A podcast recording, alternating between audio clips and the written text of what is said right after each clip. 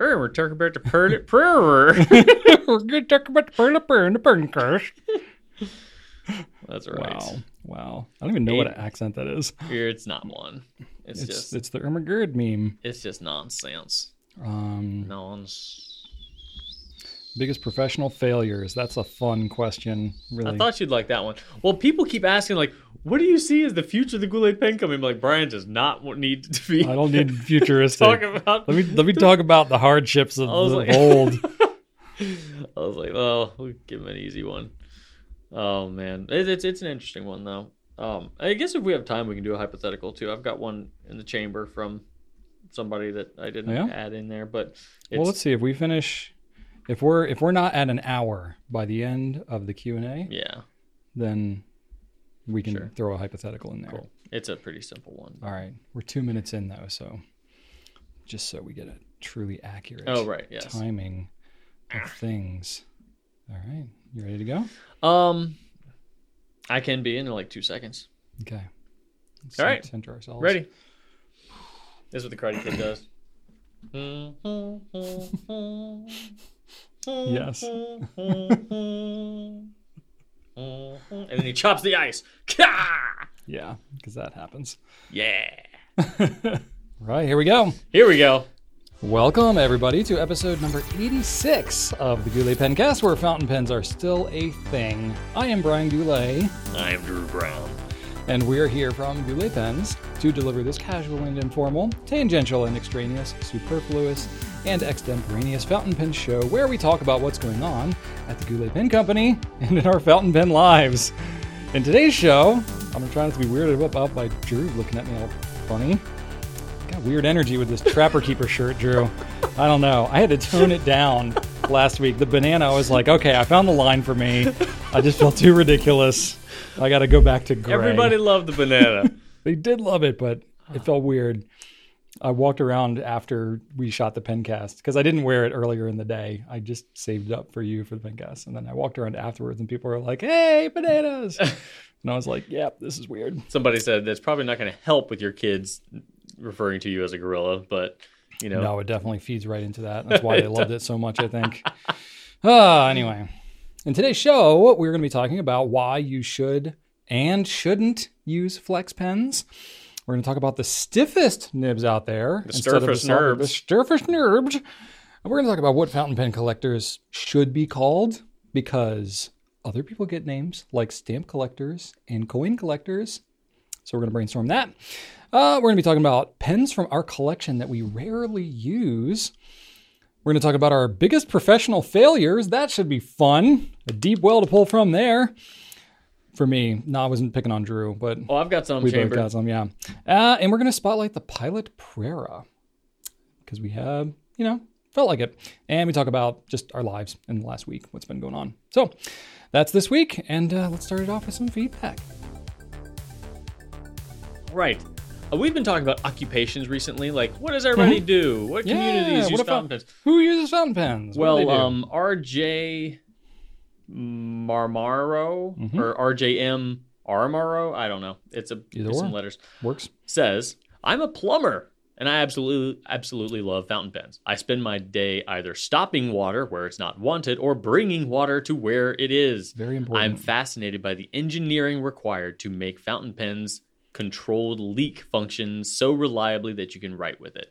I Yeah, love that Ah, that's good. connection Yeah. because nobody would understand how a liquid is controlled and uh, you know um, regulated Yeah. like a plumber would. yeah. I, I find that fascinating. So mean, thank you for sharing that with me. As a plumber, aren't you just controlling leaks? It's like human fountain pen. You either want leaks to be happening in a specific way or definitely not, Not at happening. all. Yeah, Yeah. fantastic. So I really Respect. enjoyed that. Respect. And then uh, Dan Eli for Evs says, I can't tell you my level of disappointment when the pen cast video goes up and it's only an hour and 44 minutes. I feel cheated. Oh Come LOL, two and a half hours, guys, or it didn't happen. Oh my gosh. Love y'all. Wow. Well, Dan, there was kind of a good reason for that because I need to erase the memory card on the camera every time, and I forgot to do that. So it filled up um, like halfway through the pen cast. So we had nothing. I realized I'm like, oh, Brian, it's not recording. And it's like, oh crap. so we had we had to go "Oh, back. How long and- ago did it stop recording? Right. So we needed to go back and redo a question or two. But um, we didn't know what time we were working with. Normally we can see how long we've been recording, but that time since we lost half of it, we're like, uh, we had no idea. We lost our gauge. So I thought it was going to end up being about two and a half hours. It ended up actually being shorter, but we had no concept of how long it had been going, so we just kind of guessed. Mhm. So that's why it was a little shorter, probably. I think we were a little uh, nervous that we were going too long because that's usually what happens. well, and I have like on my computer, I have the actual time, Mhm. and I know that like you have a kid to pick up, and I have stuff to We've do got stuff to too do. in my life. So it's like okay, especially when we have a technical hic- hiccup like that, it's like Yeah. okay, we can't just keep it going forever. yeah, yeah. We need it But in other uh, places. we do we do appreciate it. Um, I'm, I'm glad you can't get enough because even still, Rachel, I'm almost on a weekly basis now. Is just like I don't know why people keep watching this. she doesn't even watch it. She's like, "Why do people watch you for two hours? I don't understand." I was like, "I don't understand either," but here we are. We've got lots of friends. and then Stacy, speaking of friends, Stacy says, since Drew enjoyed making a word cloud chart of feedback from the turkey hammock giveaway, how about doing a survey of everything people are doing while listening to the pencast? Cleaning, handwriting practice, Oh. baking, cheesecake, seed starting, other hobby projects, or even just passing time, and then creating a word cloud. Well, Stacy, I love that idea and I'm going to do it. So this week in the description, I'm going to have another Google form. It's just going to ask what you up to, and then I'm going to go ahead and ask like what your favorite pen is, and maybe what your favorite movie or TV is, just to see what people are doing out there. Maybe I'll make a word cloud for all of the pencast listeners, watchers' favorite movie, and just see what the most common movie is. Favorite movie of all time? Yeah, let's just, let's figure out what, what we're all into. There's going to be one. There's going to be one most Now, commonly Well, the mentioned word movie. well the word cloud, like with a movie, that's tough. 'cause it needs to be the spelled titles- the exact same way. But the titles can be multiple words, right? Like, how does it separate out? Like, how do you know? Like, I don't know. We'll just, The we'll word "in" It's- might be like the one. it's that- going to be messy and sloppy and dumb, Okay. but it's it, it is of no consequence at all. This is so true. It doesn't matter. So This is true. yeah, if we see the word, you know, um, uh, Rocky, I'm just going to assume that it's four. So whatever, whether you want to do the Roman numeral thing or the uh, Yeah. number four, I'm just going to assume that if I see Rocky, you're talking about four. Um, I'm just kidding. Every Rocky has its own merits except for five. Uh, we won't talk about that. I've never seen a Rocky movie. Well, Brian. It's I've- there's a surprising number of movies that you I will know. find iconic that I I've know. never seen. Well, anyway, Not uncommon. I will do that. So check the description of this YouTube video, and if you're an audio listener, uh, go check it out on the YouTubes as well. Indeed. Um, or maybe I'll put it in. I should be able to put it in the uh, show notes of the audio thing as well. So Yeah. Will that show up as a link? I don't know. I'll try it. Yeah, I think Well, so. The whole podcast thing is still a bit mysterious. I'll put links in there. to us. Yeah. In fact, there's a whole separate section of chapters that I go into so that they're clickable chapters. Hopefully, most That is podcast cool. apps support that because I it's a little bit of extra work, but Oh well. um, I do it for you people because I love you. There you go. All right, what you got, Brian?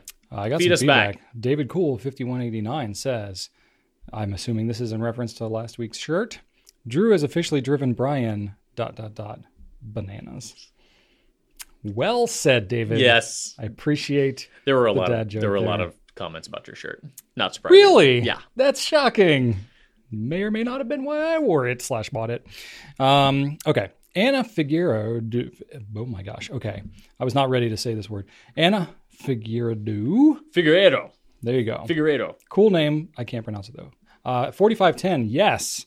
As someone that works in computers all day, I find myself reaching out to analog experiences so much more often than before being in the field. So I was referencing like a surprising number of IT folks. And you said they're on and computers other all things. day. Why would they want to be on computers more? Yeah. Uh, good to relax my eyes, and it also feels so much easier to put my thoughts out when I do so in a notebook instead of trying to type it. I am vibing with that. I'm vibing with that. Uh, and then Lemon Inspector says, I'm not surprised many IT professionals use fountain pens. We've learned not to trust computers. yeah, I'm sure, because all you're doing is dealing with problems and the failures of computers all day, not to mention the crazy things that bad people can do with them. So if you want to put your own thoughts in a safe place, it's your journal. Mm-hmm. Um, and then last one I have is from Poetic Polecat. These names are just great. Um, Peach had her own game on the DS. This was news to me. There, there are multiple comments about that. So I was talking about Super Nintendo. I was talking about Nintendo franchise and Mario specifically, the Mario universe, and how Peach needs her own time to shine. And apparently she had it, but I missed it. Super Princess Peach was a game for the DS. That's why I missed it because it was the DS and it came out when I was like graduating college, and Oh, it was like Even after that, I, I, think. had. I think it came out in 2005 was when it. oh wow. Yeah. I definitely wasn't paying attention at that time. Anyway, uh, Pol- Poetic Polecat says, I recall it being fun but odd because one of your moves was to cry on plants to make them grow. That is odd. So I actually went on a little mini, little mini deep dive myself and just looked up this game and found some stats on it. And it's actually a pretty highly rated game. Um, though there were some elements of sexism in there, as you may Yeah. like crying on plants. I looked at that as Like- well. There seemed to have like, been really? an, an emotion meter, like yeah. why they would do that with like the only female lead character, have her a like big- go it's a through big- emotions is It's a bit sexist. that's a bit hmm little Yeah. nah. yeah. She needs a But- re- let's let, let's give her a redo. like have it be a proper platformer that don't that utilize emotions as her weapon. But the premise of the game is that Mario and was it Mario and Luigi or Mario and Yoshi? Maybe it was I don't Mario know. and Luigi. But they get kidnapped and Peach has to save them. I like that. And I was like, that actually is kind of exactly what I was talking about. So great. Now we're going to make my kids want a DS, some vintage thing. Like my kids already want random because they watch these like YouTube videos about whatever random game, irregardless of how inconvenient it is to actually play it. And I'm like, we don't have that system, and you want to just play that one game, and now you want to have like five systems? No, this isn't happening. Anyway, uh, that's all I got for feedback. Let's talk about some new stuff.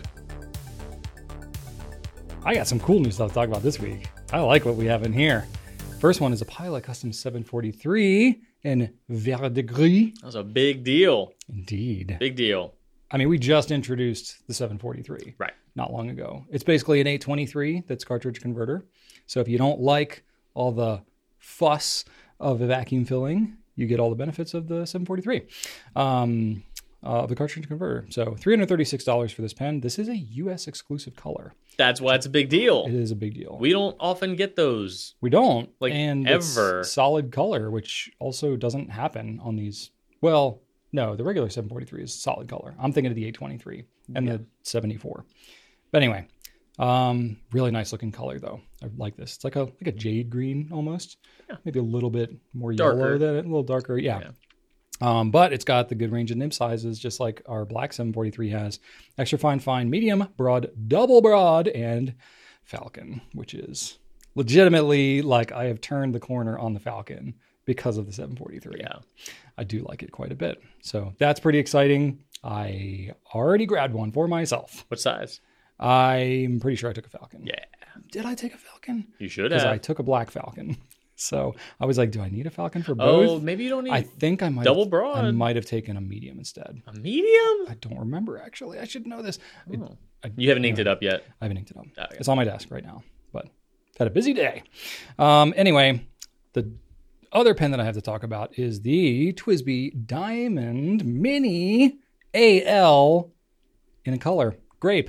They haven't done a color in a, in a while. In a while, It's been a minute. They've Yeah. done them before. they have. They did like a mint blue. They've done like the white with rose gold, I think. Yeah, that one I think is still available. Maybe. That one, yeah, that one came out a while ago Yeah. though. But they, they have done a few. They they never do But one for was- the back wasn't an, minis. That wasn't an AL though. The white with rose gold was just a regular mini, I think.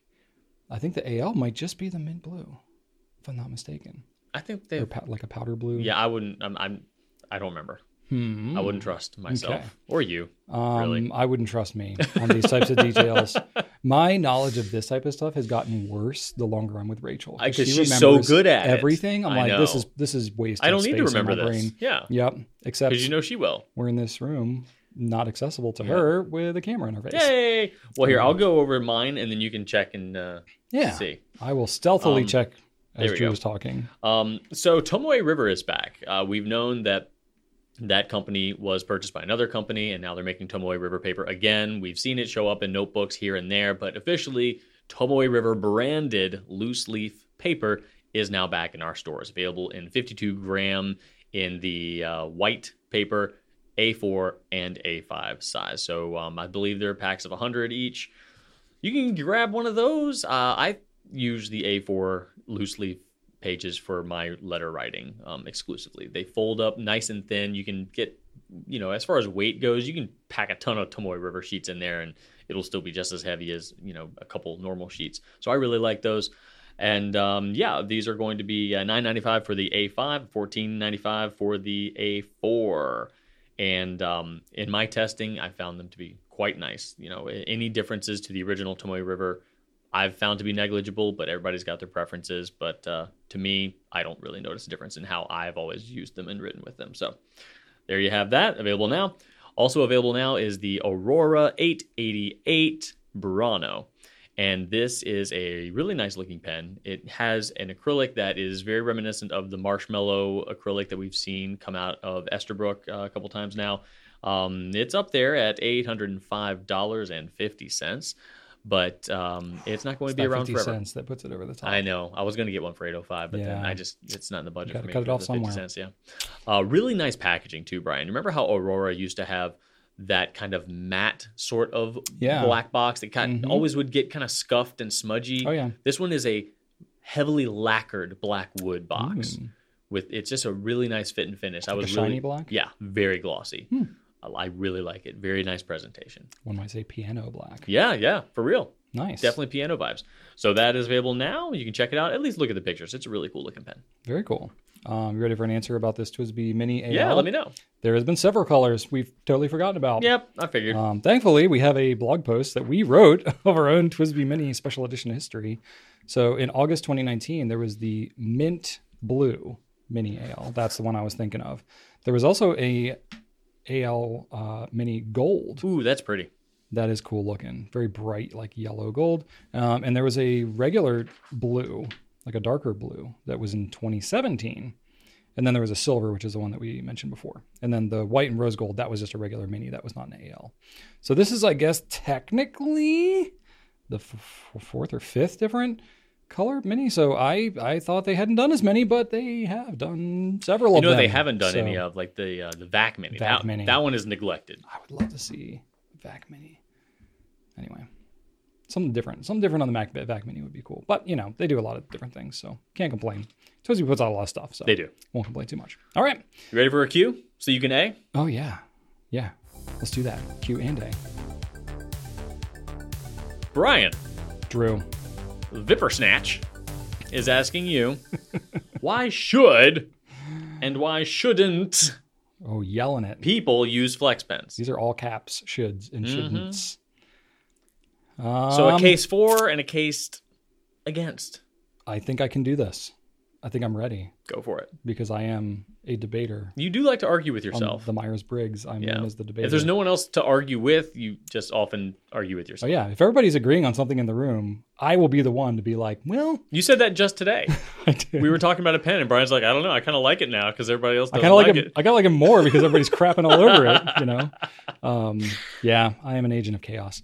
Uh, this is a good question though because I feel pretty strongly that flex pens are not for everybody. I don't think everybody needs to love them, uh, but I do think that some people will. So it actually kind of fits right in the vein of the way that I want to address this question. So um, I kind of broke it out into two different parts, and I, you know, I came up with this pretty loosely. I'm not making a dissertation here. Um, so you shouldn't use flex pens for the following reasons. Not exhaustive list, but these are the top of mind ones for me. If you think that fountain pens in general are finicky or complicated, flex pens are going to be even worse in this respect. Yeah. So if you already think that they're a little bit of trouble, don't even bother with. They flex certainly pens. do not simplify They don't things. simplify, don't simplify things. Yeah, exactly. Um, if you're busy or just an impatient person, you shouldn't use flex pens. It's just not for you. If you are more into the experience of writing and the feel of writing than you are about the final result of what the written words on the page look like, maybe you shouldn't use flex pens Hmm. because it's satisfying in a way to get the flex result, but it doesn't feel better writing with a flex pen. Like it's going to feel scratchier. You're going to have, you're much more beholden Yeah. to the way that the pen is going to perform. Like you have to conform to what the pen wants to do, not the other way around. Mm-hmm. So you need to be okay with that and accept that. This is a this is something if you're into like calligraphy with like dip pens and like, you know, spring steel nib like pen points and stuff like that, that's a whole different thing. Y- That in that world, the the products themselves are not the star. It's the people using them and it's the end result of what you The get. end result. Yeah. So it's all about like getting a nice looking letter, getting your letter form to look really good. The experience of actually doing the writing is actually kind of painful a little bit. Yeah, e- especially with like actual calli- like untipped calligraphy nibs, the Oh, yeah. upstrokes on those are just Oh, brutal. It's scratchy and it's now not with fun. fountain pens, it's better because we are talking better. tipping material, it is, but you is. you are not going to get but it's it's The not same- Yeah, it's not the it's not it's it's it can be an enjoyable in a different way Yeah. because of the result you're getting. sure. But just in terms of like the feel and Just the the flow tactile and feel, stuff like yeah. that, it's it's it's a much more oh, I don't know the right word to use. But you know, there's just there's more of an anxiously while you're writing because Especially you're generally you're, you're, having trying to, to stay so get attentive to it. you are generally you are trying to get line variation, which means you're going to get more out of like an extra fine flexible nib Mm-hmm. than you would be a broad flexible nib because you can get a broad falcon if you wanted to, You can. and that is going to be pretty. That's going to feel nice. Yeah. You're just not going to really get a lot of line not gonna- yeah, variation. So exactly. you can compromise, but really the more line variation you are after, the more fine you're going to get, which means your upstrokes are going to feel very different than your downstrokes if you're using a, Yeah. if you're actually engaging the flexitude. And like me personally, when I'm writing, it's like I I'm forming the thoughts as I'm writing the words. And flex pens definitely like mess with your flow. It like like the flow of your brain of what you're trying to write. You almost need to kind of like know what it is you're you're writing before you even get into it because it's going to be it's going to be a less it's going to be more time consuming because you got to slow down when you use flex but then also like you know if it railroads and you got to go back and rewrite a certain letter and something like that that's not unusual um, you know you're going to be thinking more about that stuff than you will just about the words so it just it puts your brain in a different At first, fre- in anyway. a different frequency You could probably get to a point Especially where as it's you're pretty learning. brainless, but yeah, yeah neither of us have reached that point. No, definitely not. Um, and then the last point I had was um, if you're not into tinkering and you just want your pen to work and not be a hassle, then you know, or if you're just not like naturally somebody who's who's good like with their hands, like tactile, uh, then you're going to be pretty frustrated with flex pens because you do have to adjust and tweak and you know do all these different things. So you might have to adjust your own writing angle or like the you know you might have to heat set the feed every now and then or you know if you overspring your tines you might have to bend them back. There's all kinds of adjustments and things like that that you have to kind of like get used to. Buy an aftermarket feed in a lot of cases. Yeah, there's just there's a lot of it. The fidget factor is way higher as a- just a general requirement for flex.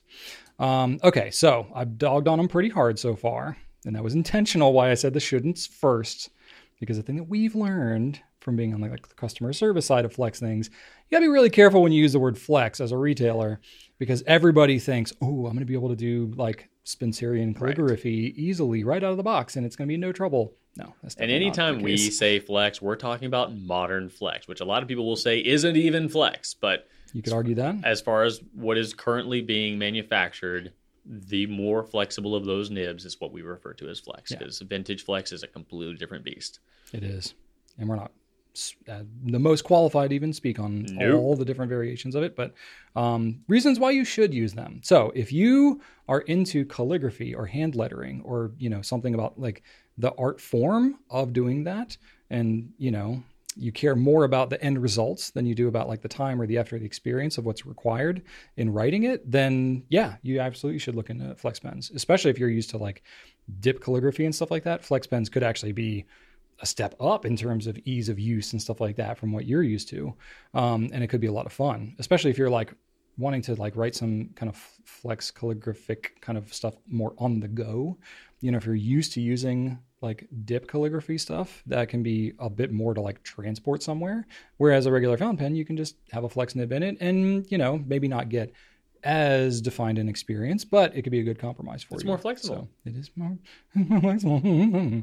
um, if you have a lot of patience and you find the writing practice, like the practicing writing, to be enjoyable, then you have a more dynamic experience doing it. I mean, yeah, you can definitely practice and improve your handwriting and try cursive, different fonts and scripts and stuff like that. I don't know why I said fonts, scripts, technically, if you're writing it. So you can do that with a regular fountain pen for sure. But certainly, if you're using things like a stub nib or a flex nib or something like that, that increases your range and your dynamic, you know, appeal of the practicing of writing. So if that act is something that's therapeutic or you enjoy that, you like improving your handwriting, it can be a more dynamic tool for accomplishing that. Um, if you have a specific end goal that you're working towards, like if you're trying to letter a bunch of, say, like invitations to something like a wedding or a, you know, some other major event. Wedding, I think, comes to mind first, just because you think of you know calligraphy and stuff, or some fancy dinner party or something. Soiree. a soiree, a murder mystery game, and you want to include calligraphy in there somehow. Um, you know, having like a defined goal of something to practice towards can be kind of fun. Um, or maybe if you're into like bullet journaling or you know just writing nice headers or something in your your scrapbooks or things like that, Yeah. that can be fun because you're trying. Again, it's not as much about the writing practice itself, but the end result of what you're getting. Um, that can be an enjoyable to kind of work towards that. Um, if you're pretty good with your hands, okay with tinkering and troubleshooting, you like to kind of fiddle with stuff. Flex pens can be a lot of fun, just in terms of the different things that you can do. You can try tweaking them. If you're into messing around with nibs and grinding them, you can try scooping out the wings and adding your own flex, and you can do some crazy stuff um, that can get pretty fun. Um, and if you're into vintage pens, just in general, this is a very deep rabbit hole that you can do. But there's, you know, most of the you know if you're a, if you're a real flex enthusiast you will think back to the days of old as being the more true more whatever um, og flex pens um, there's certainly like historical pens and, and well-known flex nibs that aren't made anymore um, and you get into the whole collection aspect of it too so if you're really into that that vintagey aspect of it um, flex pens can be a great way to kind of dive deeper into that so I'm personally never going to hard sell anybody on getting into flex pens. I think most people are naturally curious enough and want to do it anyway. So um, I will say the experience is mostly an exercise in frustration for pretty much most people involved. Um, but if you're into it and you find it appealing, then you know there's just some hurdles and it's going to take some practice, but it can be very rewarding. Um, flex pens require you to have basically all the basics of fountain pen use down plus all this other stuff you need for flex. So it's not something that I'm necessarily like, oh, you should try a flex pen as your first pen. I'm like, "Ugh, that's like a lot. You know, that's like saying like, oh, you just learned how to drive. You should buy a kit car and assemble it yourself and then drive it. Like, "Ugh, that's probably not the best intro. But No, thank you. yeah. So there you go.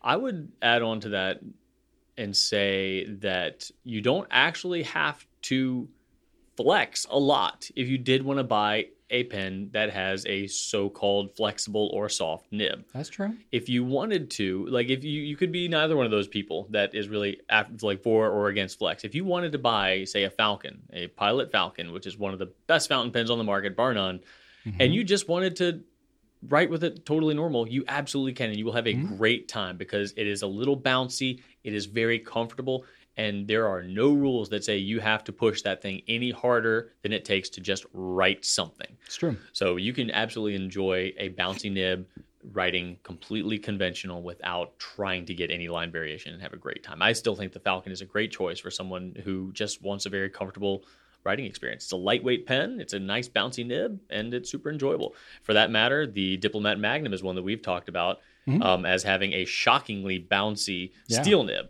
not a flex nib by any stretch of the Not imagination. advertise this flex. It's not- Absolutely not, But it does provide you a little bit of a bounce. So Yeah. um, that is pretty much what you're getting with modern flex nib anyway. They're Yeah. soft, bouncy nibs rather than true flex nibs, and you know a, a lot of people would say. But uh, you can absolutely enjoy that just Mm-hmm. feeling of a softer nib without going for flex. The options are al- always there, but That's true. It's a good way to kind of flirt with it if you don't want to go like whole hog into the flex world. Yeah. Getting a soft nib like a Falcon or like an E95S or Mm-hmm. something like that can be a good way. You're going to get a great pen that you can enjoy certainly just regularly, but then if you want to try the line variation thing, it's there for you. yeah, I would say it's more there for you to do line variation with the Falcon than the E E95S. True, Um, true. that's more like just the bounce. The Falcon is bounce or line variation, I'd say. Yeah, the Falcon. th- th- They make a hard nib, like a normal nib version Yes. of the Falcon, which they don't. I don't even know if they import that I into don't the think U.S. they do. I think they only import the soft nib. So that's where you do get some flexibility. It's not technically a flex nib. They don't call it flex. It's called soft. Yeah. But it's it's kind of known as one of the m- more reliable, better, you know, especially in the gold nib world. Um, but yeah, the Falcon is a great way to flirt with it. And that was one of my first ones too. Yeah, Give can't go me- give me a wrong good with a sense of it. Yeah. All right, Drew, I got a question for you from Jay. You, apparently you specifically Drew. I'm just kidding. He just says you talk a lot about how soft different nibs are. I guess And we kinda literally just you did. Just talk Yeah. about it. Good segue. Um, gold, flex, etc. But what are the stiffest nibs out there? Are they still enjoyable to write with? Why don't fountain pens work to write on receipts? Is there an ink that does work on them? You got a four in one here with Jay. Okay. Jay, let's get down to it. Uh, so just going bit by bit here. Stiff and, stiffest nibs out there. Uh, first one that comes to my mind is the Platinum Preppy. It's a really well-known pen with an absolute nail of a nib. Like, and nobody will say that this nib is anything but super rigid. Yeah. um, it just is. fair. It's the shape of the nib. It's a very stocky nib, very stout nib, and it is really wrapped around that feed. So a lot of nibs um, kind of bounce up and down because they're not really connected to the feed, and they can do that. A nib like the preppy nib is literally wrapped around the feed, so it's got nowhere to go, and Yeah. it doesn't go anywhere. It is a freaking nail. Yeah. So that thing is rigid. It's as- like a it's like a U channel beam that you Yes. would use to like build a bridge. exactly Like it's like squared off and reinforced to Yeah. be like structurally sound. That thing isn't going anywhere. and by that same logic, the Lamy nibs are usually pretty stiff as well. The steel nibs, very anyway, tough. um, because they do that same thing. They're very short nibs, so they don't Mhm. have a lot of Yeah. you know um, whatever physics term I- leverage. I guess leverage, yeah. Yeah, leverage. Um, they don't have that going for it, and they also do wrap around the Mhm. feed, so they are connected to the feed in ways that most nibs are not connected to the feed. Most nibs just kind of lay on top, sometimes in a little channel, sometimes, you know, just on top. But these two nibs, the preppy and the lami nibs, they literally are clamped onto it, Mhm. so they're very, very connected to the feed, Wi- which with, the exception of the Lamy 14 karat gold nibs, Mhm. they're they're that same shape, but the material itself is softer. They so are you do bouncier. get some bounce, but you're it's not flexing by any means. no, no, It just doesn't feel like a rigid nail. Yeah. So um, as far as gold nibs go, um, the Lamy nib is on the stiffer side of gold nibs. It's Can be. it's still got a I little, wouldn't it's call got it a little bit. Of, bouncy. it, yeah, it's definitely got more bounce than the Yeah. steel nib, but Yeah. um, I would the first s- you know uh, in stiffness gold nib that pops into my mind is the Platinum three seven seven six. Mhm. Um, it's a very flat nib. It's a very rigid nib in my experience. Yeah. Um, And it's thick too. Like the amount of gold they use in that nib apparently is higher than most other nibs. And so it's a very stiff. They they actually design it to be pr- a pretty stiff nib. Yeah. So it definitely is. And to answer the second part of your question, are they enjoyable to write with? Absolutely. The prep the preppy is immensely enjoyable to write with. Yes, it's a nail, but it is a consistently writing nail. It doesn't dry out well at like it, it stays reliable inked up. nail. It really is. It's, a It's very true. reliable nail. It's true. It's sturdy. It writes for you every time. It's tried and true, and that's why it's probably the most like it's probably one of the fountain pens. It's probably the m- Japanese fountain pen that's gotten into the hands of the most people. Like, probably. I mean, especially because the price is so Yeah. low. Yeah. so I would say like it's it's it's out there. Yeah. Um, yeah. That's a pretty easy argument. So definitely easy to write with, and the Lamy, of course, easy to write with. Um, Mhm. Probably not as consistency and as consistent in nib size as the Preppy is, Mhm. but as far as performance go, sure, and the amount of ease that the Lamy nibs possess in the ability to switch Mhm. them out and enjoy different sorts of writing experiences. I'd be remiss to say too, lo- speaking about Lamy, because they have their regular 14 karat nibs. That's the same like shape and everything. It's interchangeable with you know like they have those on some of the studios Mm-hmm. and CP1 and stuff like that. The one on the Lamy 2000 that we talk about so much, puncher bingo card. Um, that one is also a 14 karat gold nib, but it's a different design than all Totally. the rest of the pens. That that nib is stiff. It's There pretty is, stiff, like yeah. there is very little bounce to that thing. Yeah. So that that's an example of a generally I like nibs that are a little bouncier, but the Lamy 2000 is one that It's just so tiny. I don't look for that. Yeah, Yeah. I don't look for that in this. Yeah. thing. So yeah, definitely easy to write with the Platinum Preppy and the Lamy um, Safari All Star. Any of those Lamy nibs, great experiences. And the Platinum three seven seven six as well. It's not my cup of tea. It's actually one of my least favorite nibs, but it is a lot of people's favorite nib. And you, would, there are people that say it's the best gold nib out there. It's not my preference, but it obviously has its fans. So a lot of people love that nib. So It's a good name. yeah, I like it. um, absolutely pleasurable to write with all of these. And I will say they have some. It's not that many pens, but they do have 3776s sometimes that have a soft nib Mm-hmm. on it. That feels more like a regular like pilot, Right. Kind of bouncy nib. Yeah. Those, I'm like, I'll use the regular platinum nib, and I'm like, yeah, this is a good nib. And then I use the soft one. I'm like, yeah, I like this better. That's how it should be. But yeah. they're all good. I They're do all like that nib. I do like that nib. Um, and then receipt paper. I found this one interesting because I Mm. have been guilty in the past of saying like, "Hey, you know what? Sometimes fountain pens aren't the thing. You know, grab a retro 51 if you need to sign your receipts." And I was like, "You know what? I can't remember the last time I actually used a fountain pen on some receipts." So Mm. I went out into my car the other day after I got this question, good. Uh, and I grabbed a bunch of uh, receipts that just probably I was keeping Waffle intentionally. House, Bojangles, Taco Bell.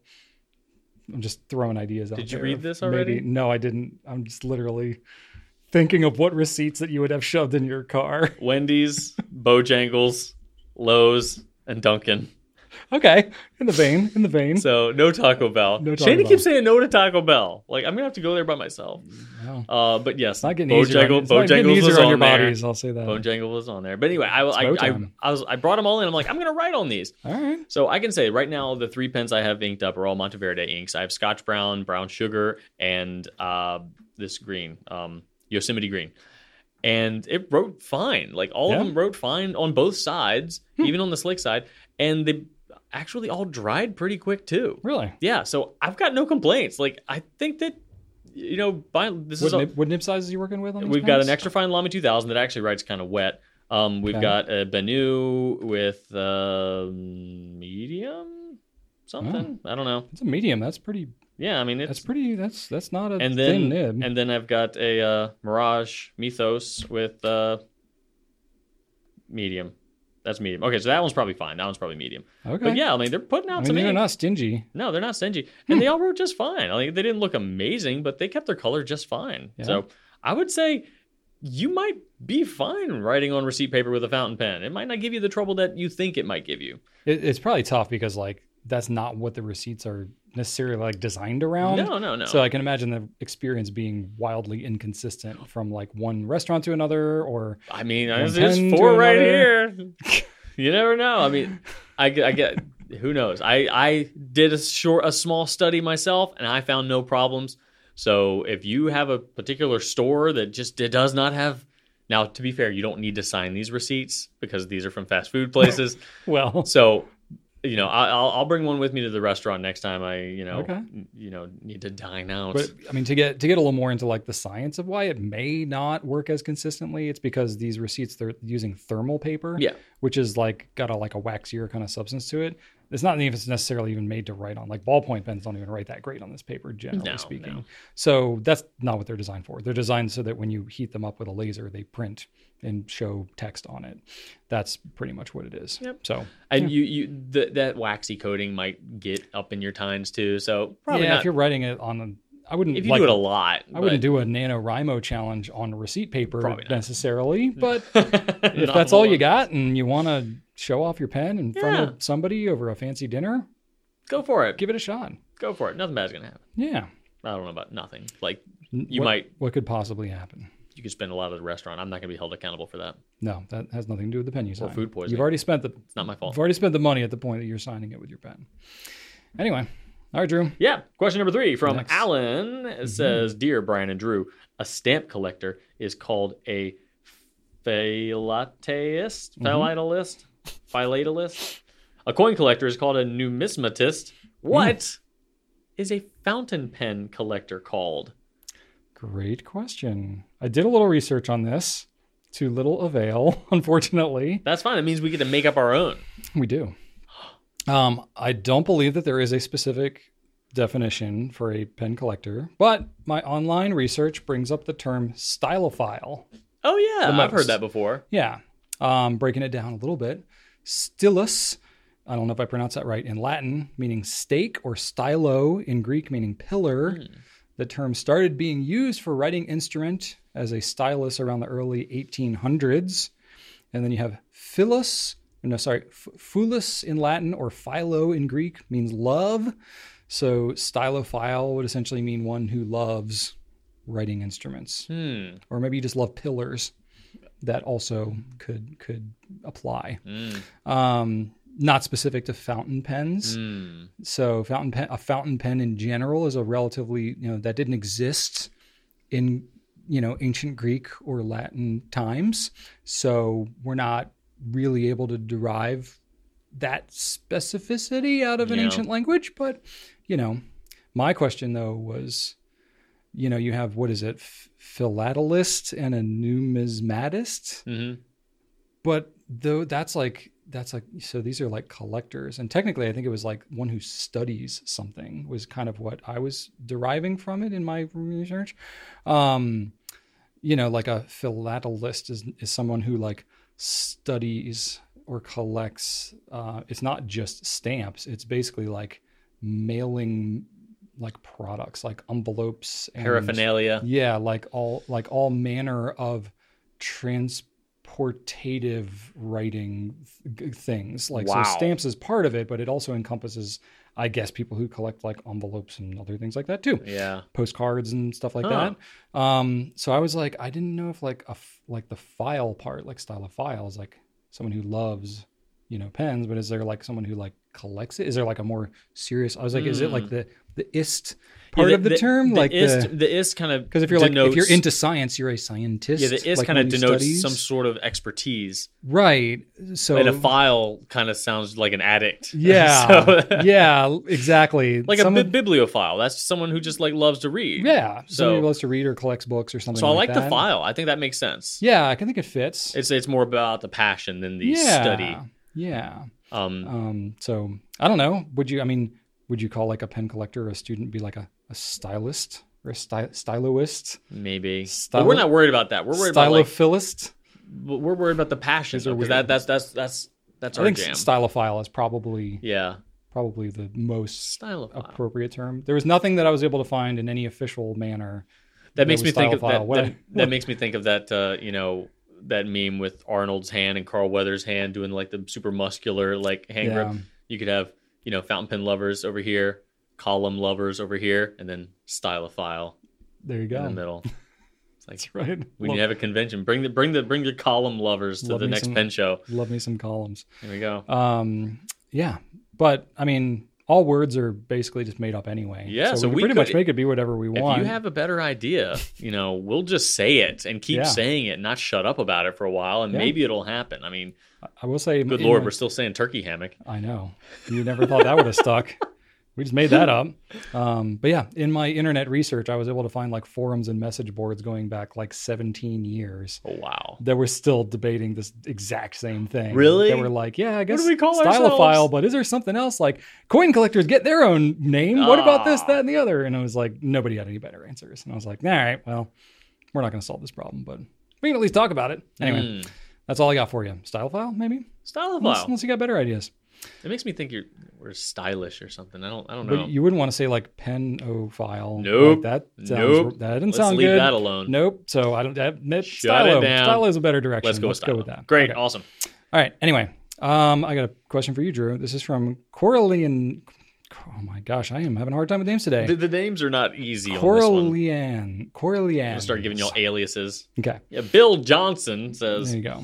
Um, do you have any pens in your current collection that you rarely Oh. use? if so, why?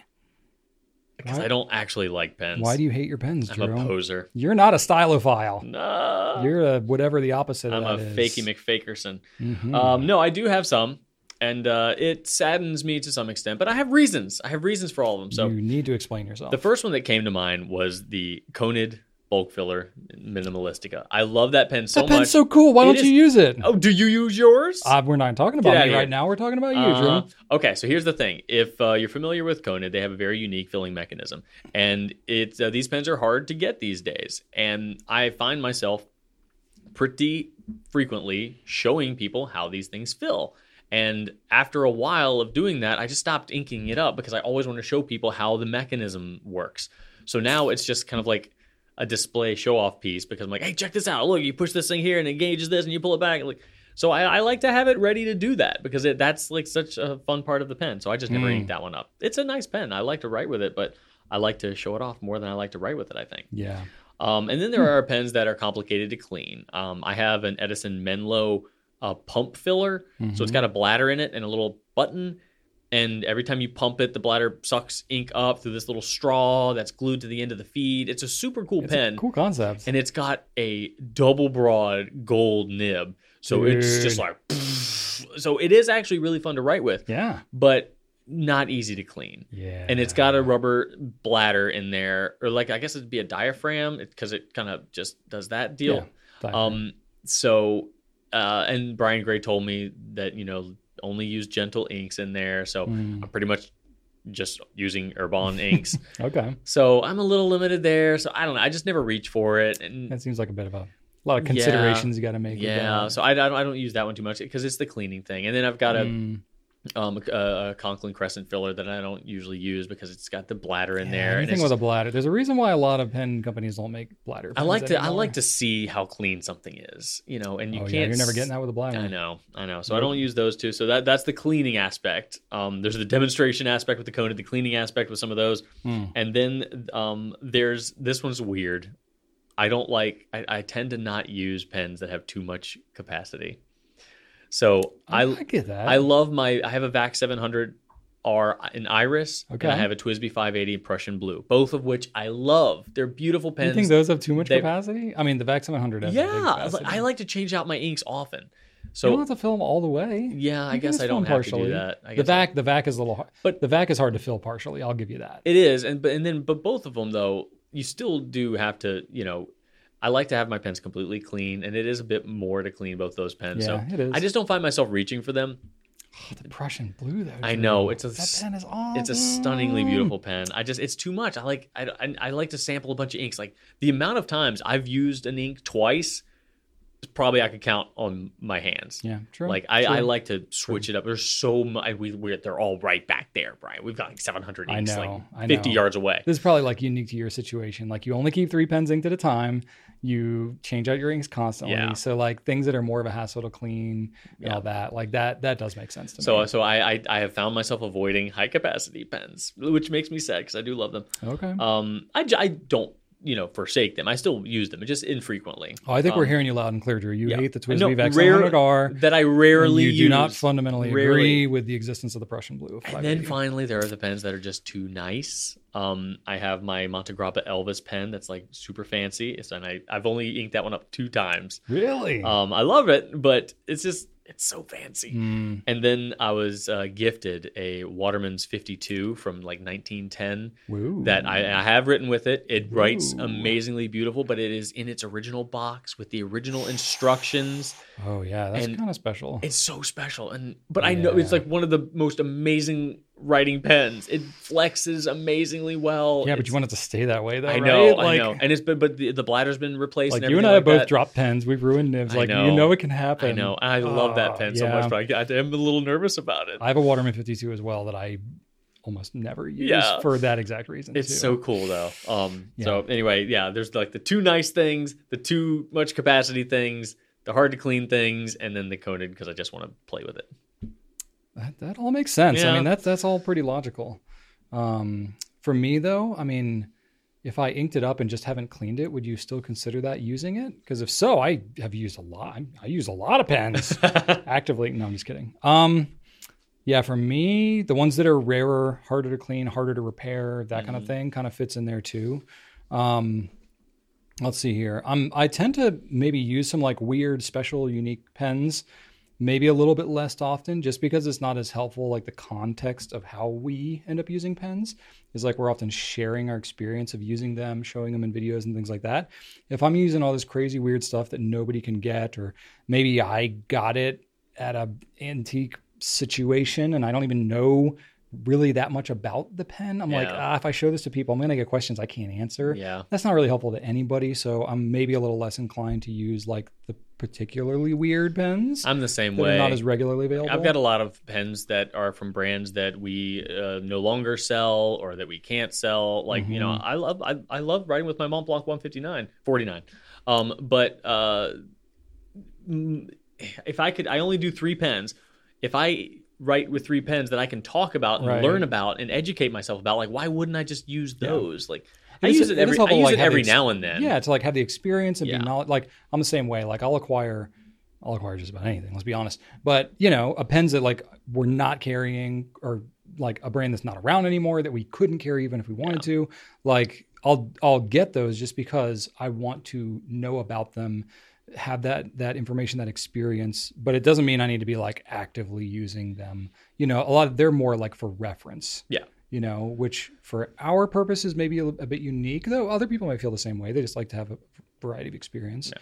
but for us like for the purposes of like our jobs and like what we do it makes more sense to like actively be using the pens that you know y'all are using and we're talking about more and, And so the 149 is we don't carry it. It's hard to clean and too much capacity. So for me, that's like a triple. that's a tri- triple no. I've got a 149 that's got a double broad oblique or something. It's got some weird. I think it's maybe just a regular double broad, God, but it's like okay, that thing is like that's a gusher. it's too much. yeah. It's just too much, but it is a cool pen.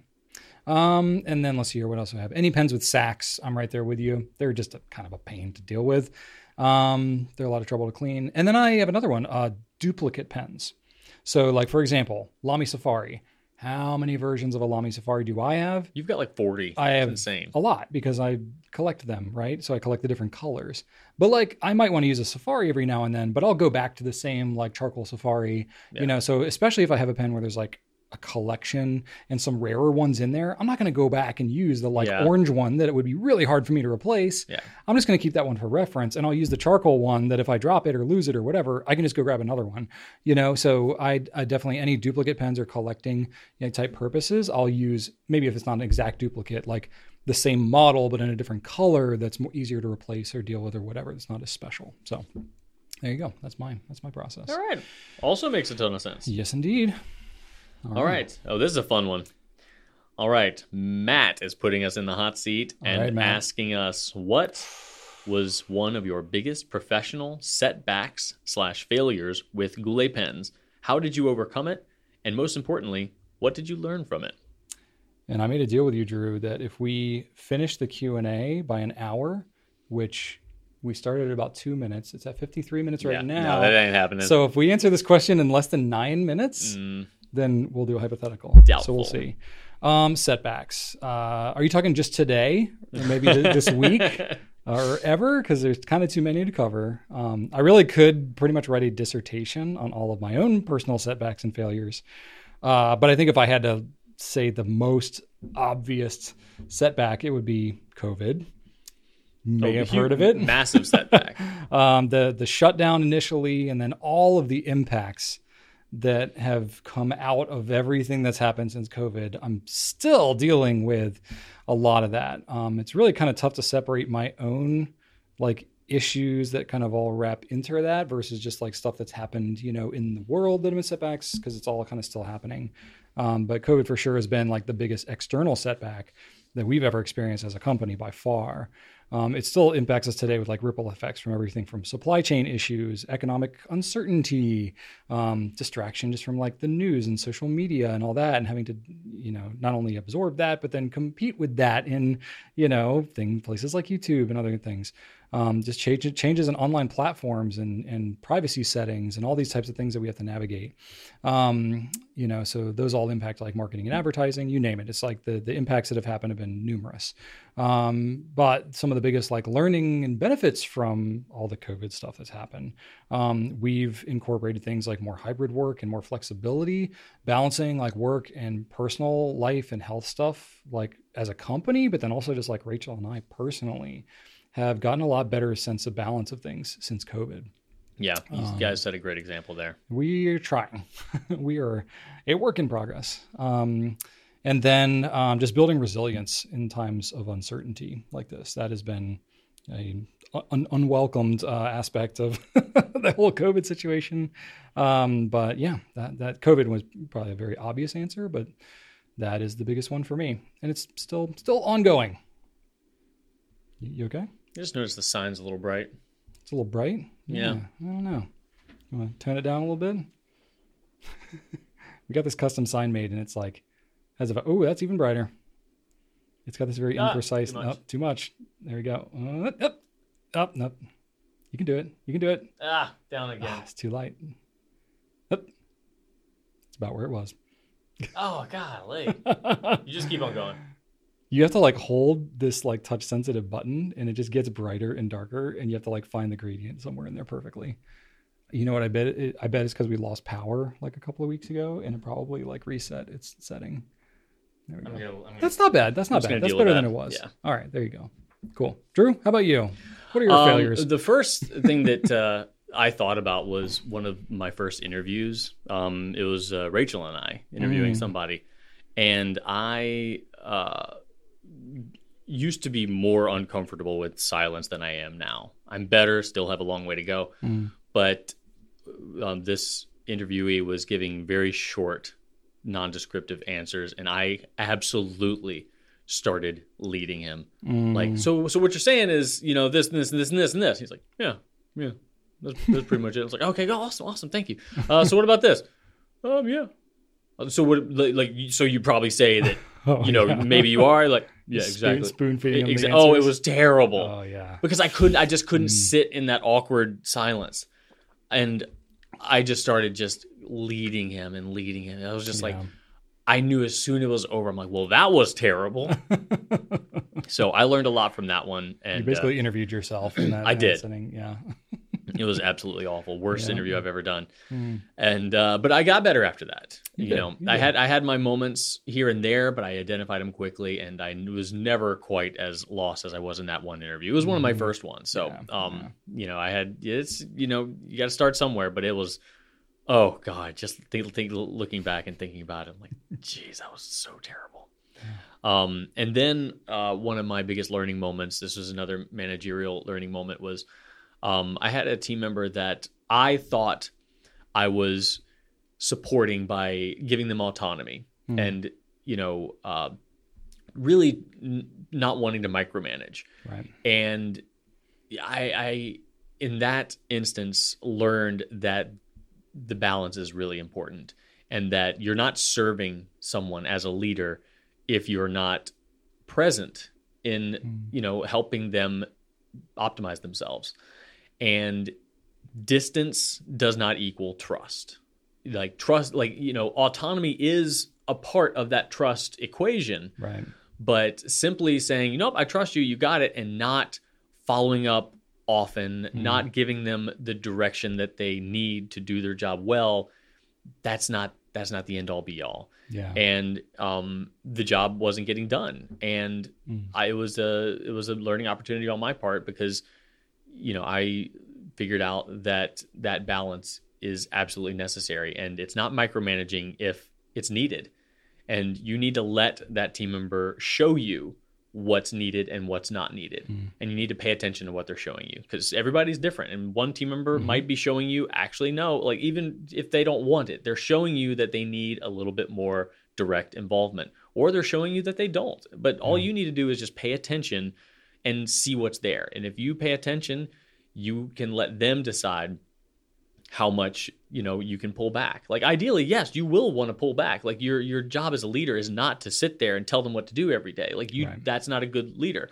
you want to be able to have everything working on its own ideally um, but everybody takes a m- different amount of time and a different style and a different approach in order to get there and um, yeah that, wa- that was a big learning opportunity for me it was like Yeah, it's a hard it's a hard balance to find between like especially when you've been a performer and now you're leading people in that role, then like not micromanaging and trying to like tell them exactly how to do it, yeah but then also like checking in, being there to support, being clear with them about what's expected, but then letting them kind of find their own way. It is its own Yeah. art form. It really and even is. and sometimes they might even tell you like yep i got i'm i'm, I'm gonna i'm gonna get it done yeah, I'm good. like, I got this. And I'm you're like- like, let's uh, and I- let me you- verify that. right You, you, know? don't, you don't want to be that person be like yeah i don't believe you and it's hard to it's hard to say well i'd still like to follow up without sounding like i don't trust you Right.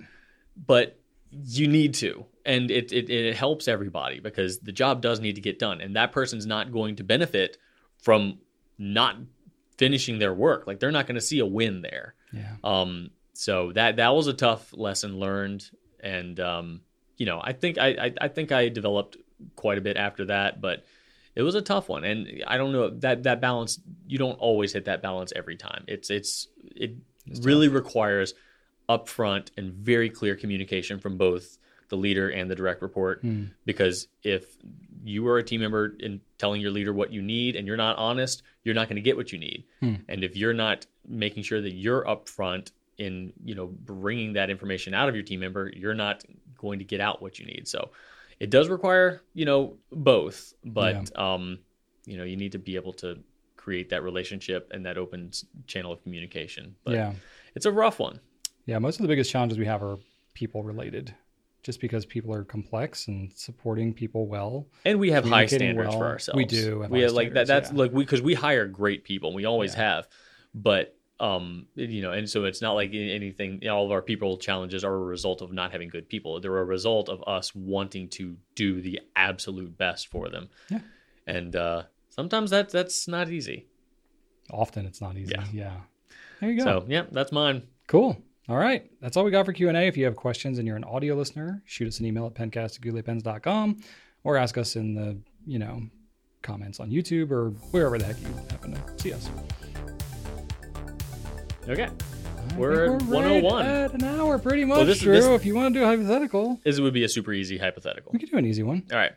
So I have this memorized because it uh, this hypothetical came to us from none other than Hill Ari.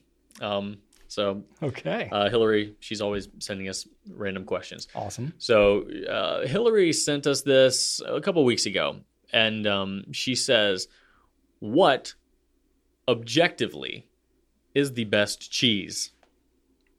The best cheese? Objectively, I was not expecting that. Okay. objectively the superior cheese." Can you have an objectively best cheese? That sounds like a subjective answer to me. I don't. I I I have some thoughts. I can say subjectively what I think the best no, cheese is. no. She Hill, Hill Ari sub, says subjectively. This is what is Obje- required objectively, of us. objectively, objectively. Objectively, yes. okay, I will. We have to bring science into this.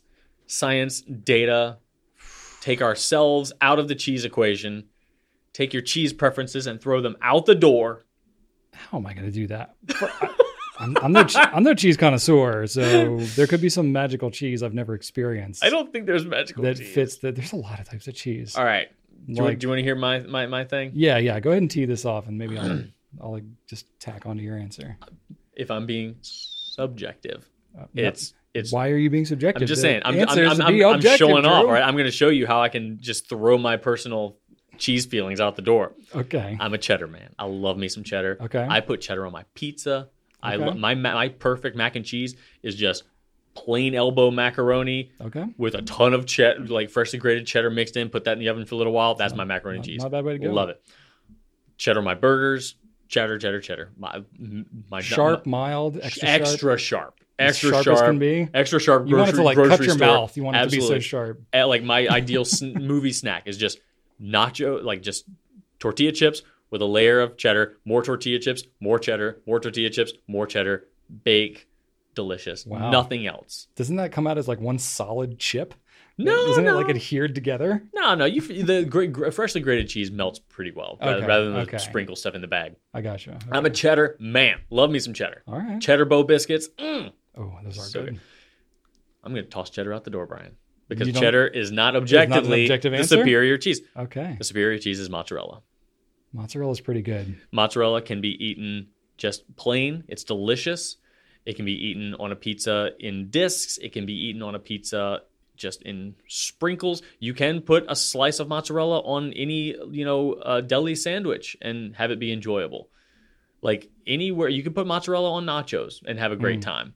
You like mozzarella can be go just about wherever any other cheese can go Yeah. and you can't bad and you answer. can't if you take away mozzarella you are ruining pizza like even as much as i love cheddar putting a whole pile of cheddar on pizza It's a cheddar bit is much. cheddar is so oily too. Yeah. Like it that wouldn't work. Like you could say provolone maybe if you wanted just a less tasty pizza. I mean provolone is basically just a you know sadder version of mozzarella. I mean, provolone is good as a sandwich cheese, but I wouldn't want that on like Nah, a pizza or a salad. I It mean, has to be- salad I guess would be okay. it has to be mozzarella, right?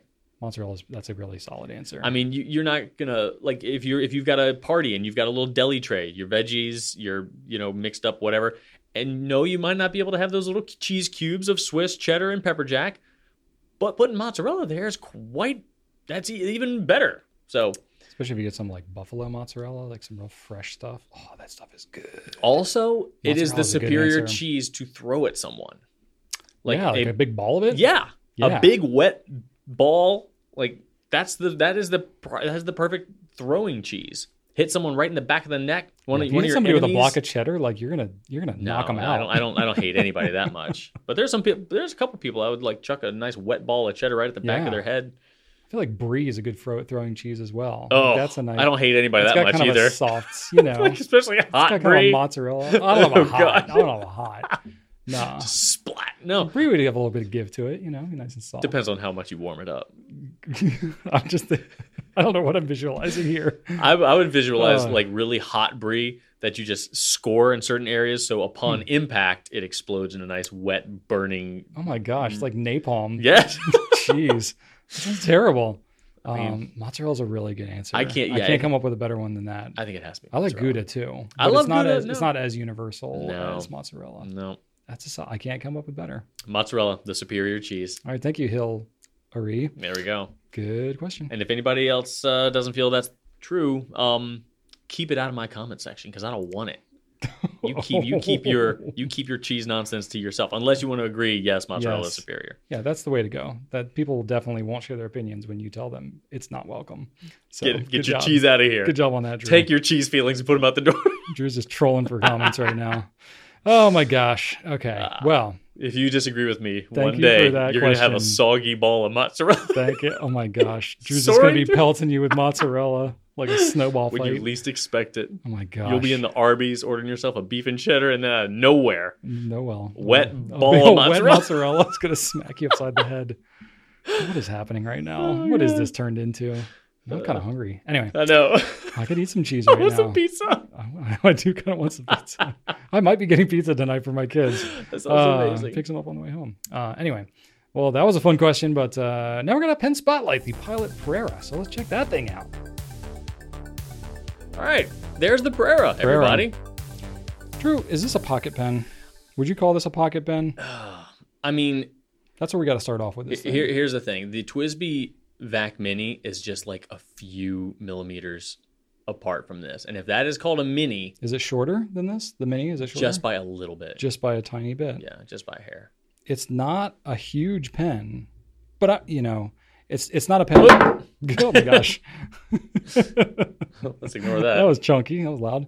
All right. So it's not it's not a huge pen, No. but it is, you know, unlike other pens that we've used, you know, here laughably. Um, this one I can write with without it posted. really Uh, yeah, okay. it fits in there. Like it's it's comfortably like tucked in. You know, yeah, so it is doable. I prefer it posted, especially Definitely. because it's such a light pen. yeah, Y- It feels a little more balanced in my hand, you know, and then I don't have to be like as intentional about like keeping it up there. I can I can move my hand further back or whatever. Um, but it definitely is so- a smaller pen for sure. It is. It is. Um, I think this one gets overlooked a lot because it's a clear pen. Um, you know, so it maybe doesn't distinguish itself quite as much as other clear pens. The price point I, itself is in like I think it's sixty bucks. 60, 70 bucks in that in that price range, which is quite a bit of a jump up from most of the other pilot. It is because it does have the Still nibs. same nib. It's same nib as what you get on the Kakuno, the Ex- uh, Explorer, the Metropolitan, which honestly is not a bad thing because it's a great if nib. you wanted to have spares or swap it out with different sizes, you can get other nib sizes with this, you know, the, you can get the Carrera. Kakano's fourteen dollars, and Yeah, a you can fourteen dollar swap it spare out. nib is actually more affordable than a lot of other spare nibs on the market. This is true. And then you get a smiley face. Free on it. pen, yeah. Um, I do like the demonstrator aspect to it. You can use cartridges or converters. It does not fit a Con 70. Um, it's tempting to want to eyedropper convert it, but I don't think that that's generally wise just because you get this whole back section here. I don't know like how Yeah. well glued this is. I've heard of some I've done it people- before. Yeah, it can be done. it's been done successfully, but I've had, I've seen other people that have done it and it's leaked. yeah, I would. so I mess don't with think it. it's the most reliable. I also don't think it's totally necessary. You can just fill like an, a cartridge and, Yeah. and be just fine. Um, other neat things about this. Let's see. The cap is awesome. Like it is one of the more satisfying. Here, put, put, put, snapping. put that up to your mic and do that. So yeah, I'll just like Oh yeah, that's nice. that's very nice. That's nice. Very satisfying cap. Um, the thing that I don't necessarily love about it, I know don't what you're how gonna you say. Feel. It's Yep. the white insert. Like it's okay. It doesn't like not match it's the pen. so it's just big. in your freaking Yeah. face. and everything and then it else hides is so the clear. nib, and I'm like, I want to see the nib. yeah, Now, I mean, on the plus side, if you get any inky splatteriness happen up here, it's going to be less obvious. Though I will say, this one one's pretty easy to remove, isn't it? ah, this one is a little bit more of a pain. Oh, it is. Is it screwed in? Um, I honestly don't remember. I feel like there was extra steps involved with this one. You're probably right. it's like kind of squared off inside of Oh there. yeah, So I feel like I had to do something weird with it before. Because normally what I'll do is I'll take a pencil and I'll wrap an erase, uh, Yeah. like a rubber band or rubber something like band that trick. around the end, and that friction is enough to get it out. But I feel like on this one, I actually used like a square drive, like screwdriver oh bit okay. Well, to never get mind. it out.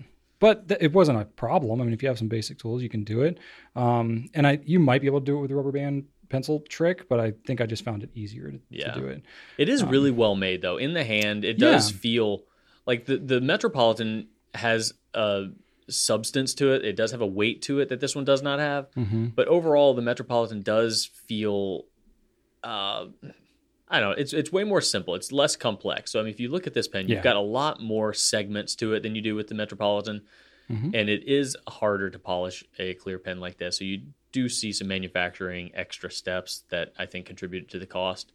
But overall, it's a really nice pen, really easy to use pen that fits a wide variety of hand types. Yeah, and you do get a it lot. Of, doesn't it doesn't have as aggressive as a step as the No. Metropolitan has, so that's really nice, especially if you find that your finger falls like right on the the cross between the grip and the body. Mhm. It's it's really rounded off. It's not obtrusive at all, so that's quite comfortable. I think overall the pi- the Pereira has a really good reputation. It it's a does. super reliable writer, really attractive pen. It's very lightweight, so writing with it for a long period of time is really easy, and it's easy on the hand, and it's a really good size. I think. I mean, it it looks a little smaller in my hand because I have c- particularly large hands, but it's still comfortable enough for me. But I think this is like a really good pen for somebody with more like average or smaller size hands. Mm-hmm. Um, so it's a very universally kind of accepted size, I guess. Um, and there's it does nothing- seal nothing- well. It does seal well. Nothing crazy going on with the grip shape or anything like that. Um, so all in all, it's just a very favorable pen. I think it just it gets overlooked a little bit because it seems like it's priced a little higher because the other steel nib pilot pens are so affordable.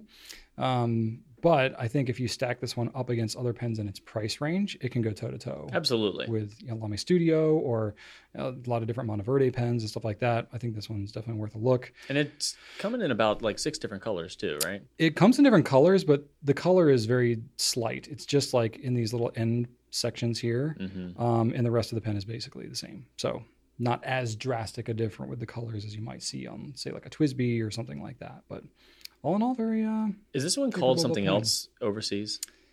I don't know because I that don't- often happens with Japanese can't- I pens. can't- I don't think it's called the Pereira. I think all it's the around. Pereira, I think but so. Yeah. I'm not certain. Sometimes they have pen names that are in one country, like the home country, but then when they take it abroad, there's already like a trademark or something Yeah. like that, or it competes too much, or it means something, you know, not ideal in that language or something like that. So they have to change it. Um, but yeah, I think that was the case with what was it like the Stella became the E E95S because the Stella Uh, Oh, was the elite became the E95S. The Elite, that's what The it Stella was. was. the Stargazer. Stargazer. That's right. Yeah. So they change names sometimes, but I think it's the Pereira all around. Yeah, cool. But All Oh, yeah. right. Good pen. Worth checking out. I think that I like um, the elite, the name, better than I like E E95S. But Yeah. I definitely like Stargazer more than I like Stella. For sure. For sure. All right, there you go. Prayer is a fun one. Let us know if you're if you're a good one. Prera fan. Yeah. I think that Prera's got some dedicated happy people out Got a there. loyal following for sure. It does. Yeah. I don't know anybody who like hates the Prairie. No, I Just certainly get- I think don't. it just gets overlooked. yeah. All right. Drew, what's happening? What is happening? We are at that Um, time. I'm going to tell you some stuff. Do it. Um, I had a lazy weekend, Brian. really? It was a quite, quite, quite, Shocking. quite a lazy weekend. um, but uh, before that, on Friday, Archer, my son, my nine-year-old, had field day at his school. oh, that's fun. Yeah. Uh, I'm guessing you knew this, having two kids yourself. They don't really do contests anymore. It's hard for me to say because like we had the whole COVID virtual schooling thing happen during like prime field day years. Mm. Like- I think Ellie has a field day coming up. So they did In the tug near of future, war, Okay. and then they, uh, but that's, uh, and then they did a hula hoop competition. Hmm. But that was really it. They didn't do like the whole sack race or like walking with Really? Hmm. the egg and the spoon or like the, the the the thing where you put the basketball between your legs and hop or Yeah. nothing like that. That's No? all. That's all done. I I, I don't know. Uh, so what are they doing? Just farting around? They have like music and they're outside and so we're just kind of in a field having a day. Yeah, I mean there were activities I think, and they sang. I a s- remember, like- and they sang a song. I remember competing. Yeah, well, that, like- that's all it was. Was Yeah. just contests, and there were ribbons he- he- uh, yeah. Yeah. given out, and that was actually one thing that they did not do participation trophies for. When we were kids, they, there was like you could get first place, second place, or no place. Oh you know? yeah, th- there were no participations for field yeah. day. So um, I, I I understand that they're you know that We had a is being- shirt. We had a shirt for field day. they that did was sort of like they the did have a shirt. participation thing. Um, they they um, you know every grade has a shirt, so that is continuing. That's still a thing. okay. But yeah, not a lot of games. They did do tug of war though, and he said that was a lot of fun. Hmm. Um, but I was surprised that the whole game aspect didn't seem to be as prevalent. Now I'm sure it's different in other you know states, Yeah, counties, could but be different school to school. Who knows? yeah, but uh, yeah, not a whole lot. Um, he Interesting. did get to do a hula hoop competition though, where he came in second, and uh, he was quite salty about it because uh, uh, I saw a picture, and you know all these other kids are sitting down, and he's like the only kid standing up, still hula hooping. Um, but he said that he got second because one of the teachers told him to try to do it on his foot, and so when he tried it, it fell off, and he lost. I was like, oh, I was like, that teacher trying to frame you, that's messed up. He's that's- like, yeah, that was I, I- messed up. He's like, I would have won, but yeah, he was a little sour about that. I mean, that's understandable. Mm, I think that teacher might have had ulterior motives, I perhaps think so. paid off It by the was a setup. parents. It was a Mhm. setup. Yeah. Of course, he can't resist a trick though. Like, hey, do a kickflip. Like, okay. um, but uh, yeah, that was a thing. Uh, but this weekend, yeah, I kind of just took it easy. I, I Mm-hmm. played a lot of video games, and uh, I watched a um an animated Batman movie with Archer. Oh. I I, I was kind of curious. Like, they still make animated superhero movies, right? What's Like the a deal with those? newer one? new-ish, I guess. Probably like it might have been like 2010 or something like that. So maybe not new-ish. Not Is not. that new? I don't know anymore. I it wasn't a ki- I wasn't a kid when it came out, so to me that's new. Okay. Um, but yeah, we watched that and it was it was pretty solid. Um, good solid voice cast. It was called Under the Red Hood, where one of Batman's dead partners comes back to life and is a bad guy. So that's a thing. Yeah, Okay. um, it's a it's a thing. It was a comic, and then they you know that's kind of what they do. If it was a good comic, they kind of make it an animated movie, and Yeah. I just okay. haven't really dug into that. But it was, no, it was solid. He enjoyed it. Hmm. Um, then I needed to. Uh, I didn't need to coerce him, but I did need to go to the dump and you know trash one of those like cheap Target pieces of furniture with the squares. You know that's Oh just yeah.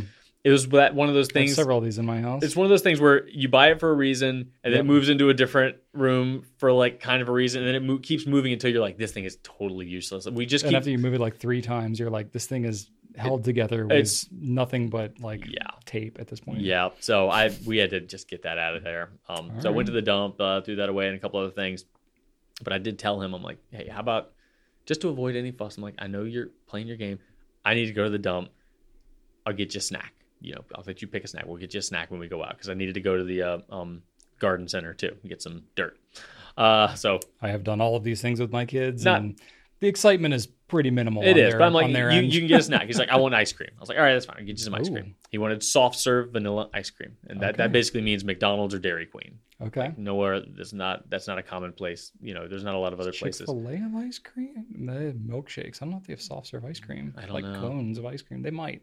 I They don't. might. I've never seen a cone of They ice cream come might. out of Chick Fil A. They might. I think they might. Oh. Look into it. Well, went to McDonald's. Of course, you know what happened. What? The machine was broken, probably. Yep. That's a thing. Oh, it absolutely I've is seen a YouTube thing. videos about this. It really is, and like she it's didn't like a even. conspiracy of like the machine I know. management company or I've whatever. Yeah. heard that the machine. Yeah, I think the machine management company is like not McDonald's. It's like a Right. third party they have company. like a contract with Yeah. McDonald's, but the the machines are down like at least a quarter of the time. yeah, and I told across Archer, the I was like, company. "Hey, just so you know, it's probably broken." And yep, It And yeah- was. Yeah, it Ugh. def- definitely was. So that was a bummer. So I just, I, I def- didn't want him to have this thing, but we were at the grocery store a couple weeks ago and he saw this weird, like, packet of like sour juice squeezy bottle Oh thing. yeah, that garbage. oh, candy absolutely garbage. Stuff. Oh, I was into that stuff as a kid. but I told him, like, no, no, And we're you- not doing you that. Try it, and you're like, "This is gonna be amazing." Then you eat, it and you're like, "Yeah, this is No. not very good." he loved it. Yeah. I told him, I'm like, all right, how about we're right next to the grocery store? I'll take you in there and I'll get you that garbage, squirty, gross sugar thing you wanted. And he got pretty excited about that. So he's in the back. It's that he's eating these these gummies, and the gummies have like a little ho- like divot in them. So he's taking this squirt bottle with just like sour sugar ooze, squirting it in the little thing, and I'm eating the ooze filled gummy. And so he just had a great old time. So that was he was Hey, like. That's what matters. is Yeah. he enjoyed it, right? Yeah. So, and then I, and once I have placated the kid, I uh, went to Strange's to get some raised bed soil because I was going to do that, and um, uh, went out and uh, went ahead and picked up a lavender plant too because I've never done lavender before. So that's the only that's the only non Mm. I seed. killed the lavender plant last year. oh, well, this is the first. This is the only one I bought this year. Everything else I started from seeds, but the lav- Okay. lavender I actually bought a pot, pot of lavender, um, and then went home and um, started the uh, no. That day it was a little wet and rainy, so I waited until Sunday to do the garden. But I got all my tomato plants, all my peppers, and everything in the raised bed. All right. I also had some extra peppers, so I put those in one of our one of my grow bags. So I'm doing um, two different types of pepper, doing mini bell peppers, which are just you know like whatever, eat Yeah. them, and then That'll be shishito fun. peppers, which are um, you know kind of more wrinkly, like spicy pepper shape, but they're Mm. not spicy. Okay. Except one in ten is like spicy, and I Oh, and you don't really know which one. I it's know. Like, it's like Bean Boozled. I'm hoping that I'll be able to find like like nibble the like end on one and hopefully tell if it's spicy because I'd like to cook with them because they're really pretty. But you can't cook a whole meal with it in no, there. especially not with Shannon in right, the house. Right. So I don't know what I'm doing with those. And then two different types of tomatoes, and then I'm gonna do um, butterfly pea and baby's breath. Those flowers got in the pots as well. And I Okay. had to do this thing because I, I looked up what to do. Well, I was looking at the back of the packet of seeds for the butterfly pea. It's a it's a pea, so it gr- it, it grows on a trellis, but it Hmm. Okay. produces these edible blue flowers. Hmm. And it said on the back to scarify my seeds. I'm like, what is that? So I had to Google it, and You like means- scratch them up, right? Or something. kind of yeah. Yeah. Um, you have to. They're very hard, like very very hard, almost like Mm. nuts. They're so hard. Okay. So I had to take a little micro file and file a little chunk out of them and then soak them um, for like eight hours and then plant them. So I did that whole thing on Sunday. I know it's a What bit a much. prima donna of a plant here. Jeez. kind of is, yeah. It's, Probably because, like, I guess if like squirrels or birds or whatever are like to. chewing it, like it's it to. I scratches think it up it's to. naturally. Pre- I think and- it's to. Pre- I think I don't know how exactly. I think it's to prevent it from um, uh, blooming too early. But I don't know. Like Hmm. while it's still cold, interesting. I don't know. It's supposed to just speed things up. So I did that. I hopefully I didn't ruin them all because I'm like, I don't know, am I scratching it up too much? I don't Wow. know.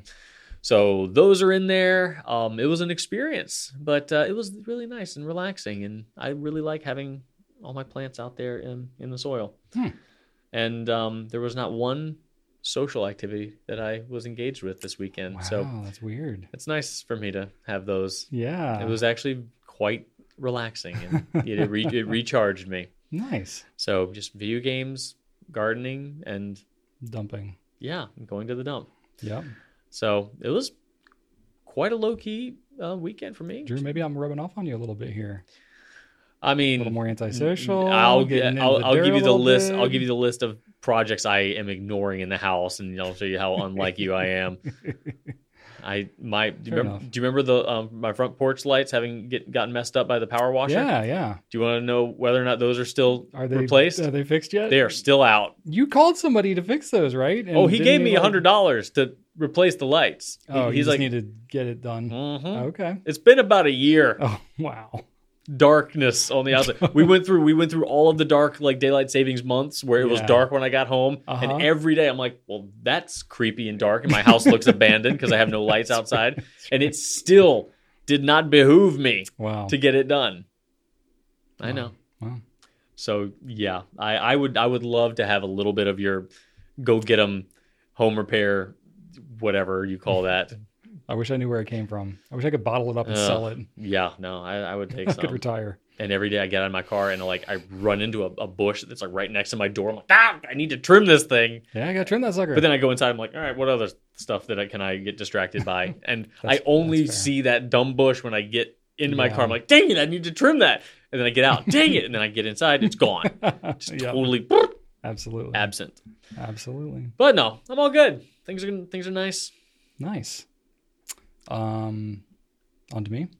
Sure. All right. So I mentioned last week that I was going to be pretty much like leaving to go to a conference. That's right. After shooting the pencast. That's right. Technically, I left the following day, but yeah, I went to Indianapolis and back. Uh, In between the time that I shot the pencast and then in the time that we published it, Indianapolis? basically. Yeah, No. I have never been to Indiana, and now I have. I gotta say, it was way windier than I thought it would be. Very windy, like Oh. 30 mile an hour winds pretty consistently. It was weird. Didn't expect that. But I guess it's very flat, you know. Anyway, but um, so I went there for a conference, a work conference called EOS, Entrepreneurial Operating System. Mhm. Um, it was good. There were about 2,000 people at this conference. That's which a lot. is bigger than most of the And work was that all functions I just go in to. one room? Um, Like- there was like one main room. It was like Jeez. three. It was on three different floors in this Marriott downtown, like near the Colts stadium. Three floors. It was a pretty big hotel. Yeah, I think the the hotel itself was like thirty something floors, and like you have like the hotel lobby, and there's like kind of a little check in area, but then like basically like the next couple of floors, like all the conference rooms and stuff, is where all this stuff was happening. Okay, so it wasn't just one room. it- Like there were multiple. Well, there was rooms. one big room where like the keynotes and all that Oh, kind of stuff were wow. happening. But then the breakout rooms, there were like, you know, seven to 10 sessions happening at a time Oh, Jeez. during each breakout thing. So it was a, there was a good, Man. good amount of people. So at this thing. hotel was built for that. Yeah. And apparently this happens all the time at this place. Oof. So, um, anyway, it was a very well run thing. Um, but it was really good because, I mean, honestly, more or less, this was a conference about having meetings and leadership stuff. and all that Yay! like literally before we shot the Bencast, I came out of a meeting and Drew was like, "You really like meetings, don't you?" Because I'm in meetings like all the time, and I Yes. was like, "I just went to a conference that largely talked about meetings and other things because this is what adulting is sometimes." Um, but no, it was, it was really good. Um, talked about things like you know just effective communication, you know meeting structures, meeting rhythms, that kind of stuff, organizational health, leadership, like that kind of stuff. Are we doing anything wrong with our Um, meetings right now? Do we need to plenty. stop? Really? Plenty. Always. I mean, there's always room to improve. Like running too long, or not ending when we should? just mainly the problem with meetings that most people experience is a lack of clarity about the purpose of the meeting. Mm. So what's that just thing? like- what's that thing that you say with you give it an hour, it's going to take an hour? That is called the Parkinson's. Parkinson's law, That's it. which is yeah, work will fill whatever time that you allot. I for get it. I get Peter Principle and Parker thing Peter Parker packed a right. picker peppers. So I knew it was one of those. I said Parkinson, thinking that is it the Peter Principle or is it I, I have to Parkinson's? think. I have to think about it because there's also something called the Pareto principle, which Oh, is the eight, God. the eighty twenty. I think I think of just Peter Parker. Yeah, you're probably Yeah. it's probably about right. What the the Peter principle is, you know, um, you'll be promoted to your highest level of incompetence. Mm. So basically, you'll keep getting promoted until you're not good at what you do anymore, and then you'll stop getting promoted, Oh yeah. which probably speaks to a lot of different people that we can all envision right now. Yeah. But um, yeah, anyway, and then the Pareto principle. Hey, let's cover all the P's.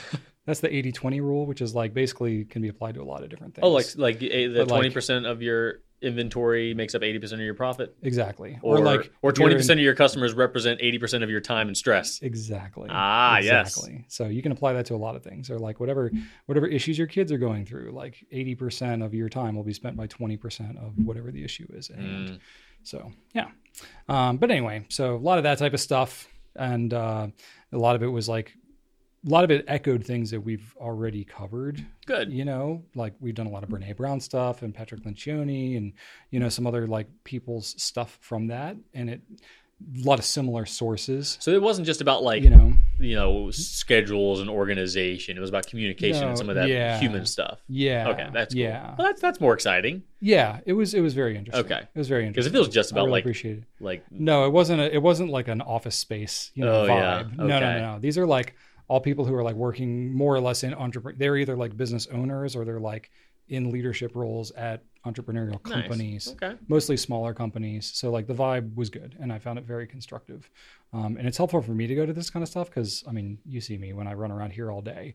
It's like we're talking super granular, detailed stuff about pens, and then we're going. I'm talking, looking at some plumbing thing, and then you know I'm dealing with something completely different. We're doing some marketing thing and looking at Google Analytics or whatever, and then I'm going into some meeting or Oh. strategic planning. Oh, it's yeah. like If I'm near you and Rachel long enough, I just get tired. yeah, Just just being just witnessing I'm what what you guys do. what goes on yeah. each day. Yeah, Exhausting. it's fun. You got to be wired for it, but it is definitely helpful to um, spend time kind of in that headspace. Yeah. So that's where I was last week. and traveling like forces you to stay in that headspace too like when It you does, when you yeah. rather than like watching a video on something you I can mean, that has its place too. it does but you get you can easily get distracted from it and then as soon as it is as soon as as it's over it's on to the next thing immediately and you don't really have time to reflect when you're in a hotel it's like that what you Like, that's why watch you're what you there. watch just kind Mhm. of stays with you and you process it in a different way Yeah. was the hotel nice at least The hotel was nice, Yeah. and um, you know, it was like a day and a half. You know, so we were there for like two nights basically. Um, but one of the things I got to do was they had a like dinner whatever thing in the Colts stadium. oh So they like were renting out the stadium or whatever.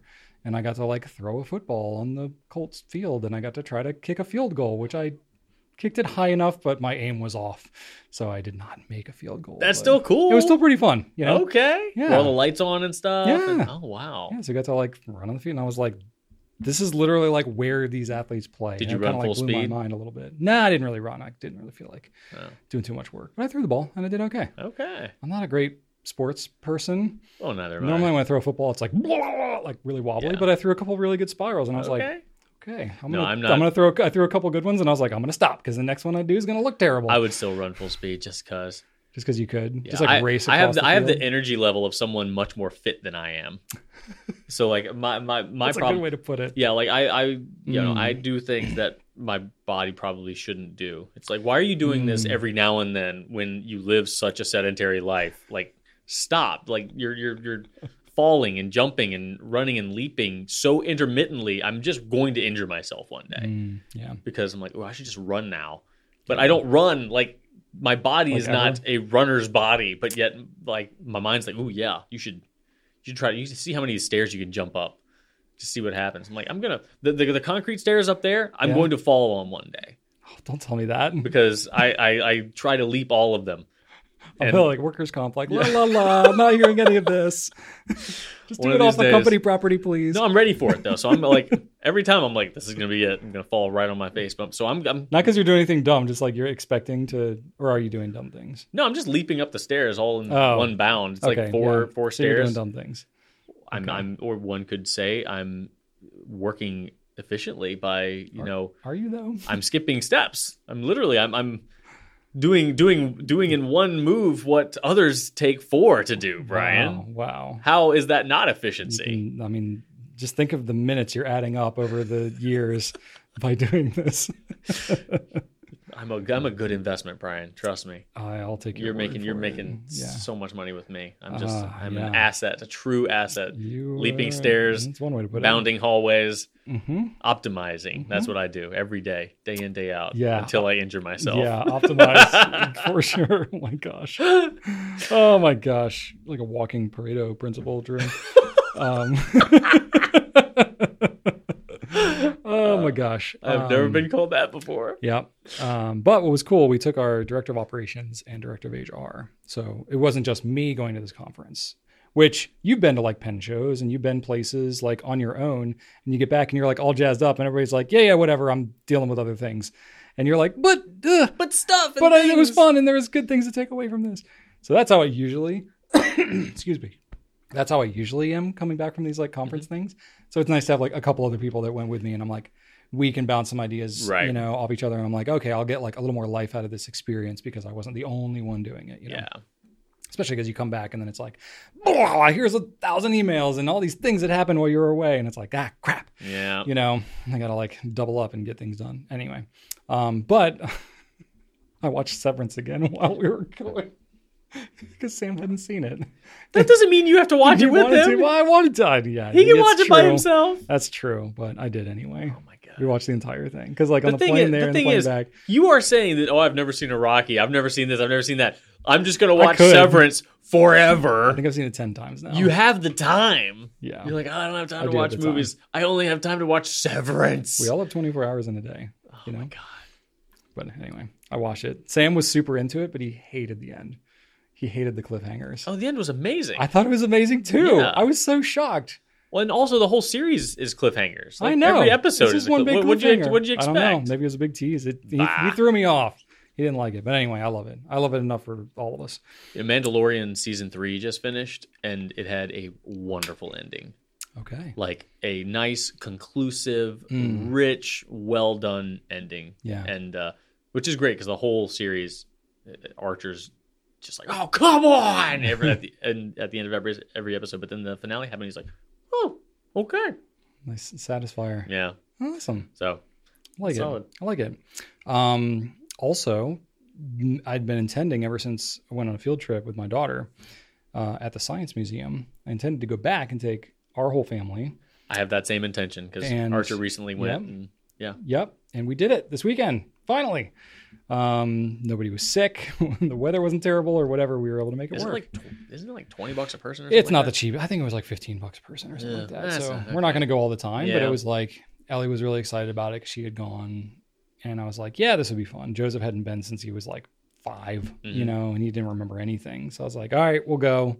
And we went, and it was exhausting, but they Mhm. had a good time. that? Did you do the thing where you race the red line to see what sort of animal you're faster than? Yep, I'm faster than Tyrannosaurus Rex. Are you really? I'm faster than a rat. You you beat the rat? I beat the rat. The rat's fast. The rat's not as fast as me. Whoa! I can. I Alpha can, I can- predator. I can hustle when I need to. Apex predator. You're getting those Um, rats. I mean, it's a pretty short runway, so I you can- still got you I still can get got away, the rat. I can get away from a rat for about two and a half seconds. I- After that, he'd probably get me. I always like to think like you know if I was just a, a human being out in the wild against other animals, would I even be a predator or would I just be prey? You'd be prey. Well, though, I could get a if if you can get a rat, I can get a rat. I mean, you might be able to run faster than a rat, but You can still get one. nah, you're gonna be like, Now you leap, you leap and get the rat, just like you know Crocodile Mile. You know you run. yeah, but that's You like after slide. you've had a healthy the breakfast that ramp, like somebody take else a made and dive. all that. Like, you and I would both we would both die immediately. We don't know how to survive in the wild. Are you kidding me? We just need to find rats. It's all fountain pens. We talking to a camera, Drew. just There's need- no way we're surviving in the wild. It depends. Are there chickens in the wild? The chickens would probably take us out. Dang it, you're probably right. Played Zelda one too many We times. wouldn't know how to eat anything. Are you You kidding attack me? one chicken, they all come at We'd be you. like Michael Scott in the forest, like Oh, eating poison man. mushrooms and You're stuff. right. We'd last like seven hours. You're right. I'd have my pants taped together. It'd be I'm just sad. kidding. We'd probably do a little better than that. All But right, well, still. hey, at least you got you did beat the rat though. I beat the rat. And I think that I, I I could only beat the Olympic swimmer because I'm running and they're swimming. it's like whatever, That's tough. That's loser. Yeah. Boo. Yeah, that's right. um, got to do the thing where you like throw a baseball and see how fast you can throw it. That was fun. Oh, 48 and a half miles an hour. okay. I don't know how fast that is. I want to see you do one of those It's like not that punching, fast for a one of those actual punching pitcher. things with like the the speed bag and you slam it. To see Oh, that what would your, be like, fun. They don't have anything like that at forces. the Science Museum. But I did get to play against the air hockey robot, and I tied it. I There you didn't beat go. it, but my daughter beat it. She lost first, but then she beat it after that. But I feel like it was not like super optimized. It wasn't Like, I don't- trying its I hardest. don't feel like it was trying that hard. so I don't know. Needed some fine tuning. Um, and then uh, the other thing that I tried to get my kids to experience was astronaut ice cream because I have a memory Yeah. from my own childhood. Absolutely. They were not having it. What do you mean they didn't? They tried it and they didn't like it, or they didn't no, want they to buy didn't, it. did not even have any interest in trying it. What? Rachel was not into it for one. So Oh, I was come like, on. I remember this as a kid. She was like, this is a forced memory that you're bringing back. Did they have it though? They had it They there. had it at the gift They had shop? it there. It was like an ice cream sandwich, but they were like six bucks a piece. Like it was not cheap. Ah, that's gift it's shop like prices. freeze dried. Yeah, it's Yeah. gift shop. And I was like, That's I was fine. like, this is an experience that I had, and you know, Ellie You came- should've got Ellie, some- Ellie came over and I was like, "Yeah, it's like ice cream." I mean, my kids freaking love ice cream. And then she touched kinda she up- touched it and she was like, "No." I'm kind of sad you didn't get some from me. We could have eat, we could be eating some right now. I didn't even we could be think about enjoying that. astronaut ice cream on the pencast with our friends, who I'm sure appreciate a- astronaut What a ice missed cream. opportunity. You know what? You can get some. I do- I- when you take I will. your son. I will. Back there, you do. I'll reimburse. I will. I'm not just trying to get. I'm, just, I'm not just trying to get some free ice cream. No, here. I will. literally didn't cross my mind at the time. I was so thrown off by how like much my kids I just got you, pooped buddy. on this idea. Like I got you. none of them were into it. I was like, am I in an alternate universe? I'm offering them free. Was it still in the ice silver cream. bag with the astronaut on it? Yeah. Oh, come yeah. on. I know. All right, we're gonna make it. they were happen. not into it, Don't you and they worry. were so tired. I was like, I'm not gonna make them wait while I buy myself ice cream in line. I was like, we're just gonna get out of here. Oh so man, anyway, that was an experience. that's fine. And then uh, my outdoor adventures, I've found a place to put all those piles of logs. Oh right, I'm burying them. I'm just digging a giant hole and I'm just burying all my logs so that they can break down into compost. yeah. So yeah. that's- Okay. that's Well, are you what I'm going to doing. retrieve them afterwards? No, I'm or- just gonna let them break down. Oh, okay. It's probably gonna take a few years. It is. That's how I did my raised bed. Yeah. It's called Hugel culture. Yeah, that's basically what I'm doing. Except I'm not trying to plant anything on top of it or whatever. Okay. I'm just I'm using the earth to insulate and. Don't you help have a lot of break down. clay over there? It's all clay. So you're just going to put them in the clay? I'm just burying it in the clay. You might be preserving them. They'll probably be mummified in there. so I'll probably do the mummified logs in my yard. I don't know what else to do with them, man. I just I don't got think- logs I everywhere. don't know how much. I don't know how much. Um, you know, uh, you know, th- the organisms need to break down wood. I don't know how much that's going to penetrate the clay. Uh, I mean, there's got to be there's there's plenty of garbage in the trees already. There's like bugs and crap, and there's you know I figure you're just going to there's- kill them all I figure by there's, suffocating there's them in the something clay. there's stuff going on in there. Oh. Let me see if I like have a I, I'm, if I have a picture to even share with you. Did you bury them already, or you just that's your? I'm in the plan? process of burying Yeah. them. There's a lot of them. there's a lot of them to bury, so I'm working on it. love it. You're Uh, let's- running around in the woods, chopping down trees and putting them down inside of the earth. Yeah, this is about what it's come to. I like had a brief conversation with Alex here about Hugel culture, and he was like, "Yeah, you can bury logs in the dirt." And then he said a bunch of other things, and I was like, "Bury logs in the dirt." I never thought of that. I, that's what I'm gonna do. That's as far as my thought went. Is like, what happens after But- that? but why I don't- don't know, but I'm just burying logs You've in got the dirt. so many, so much woods. Why don't you just like chuck them in the woods? I mean, I could, but it's hard. Their logs are big, and I guess, I guess, Mm, you know.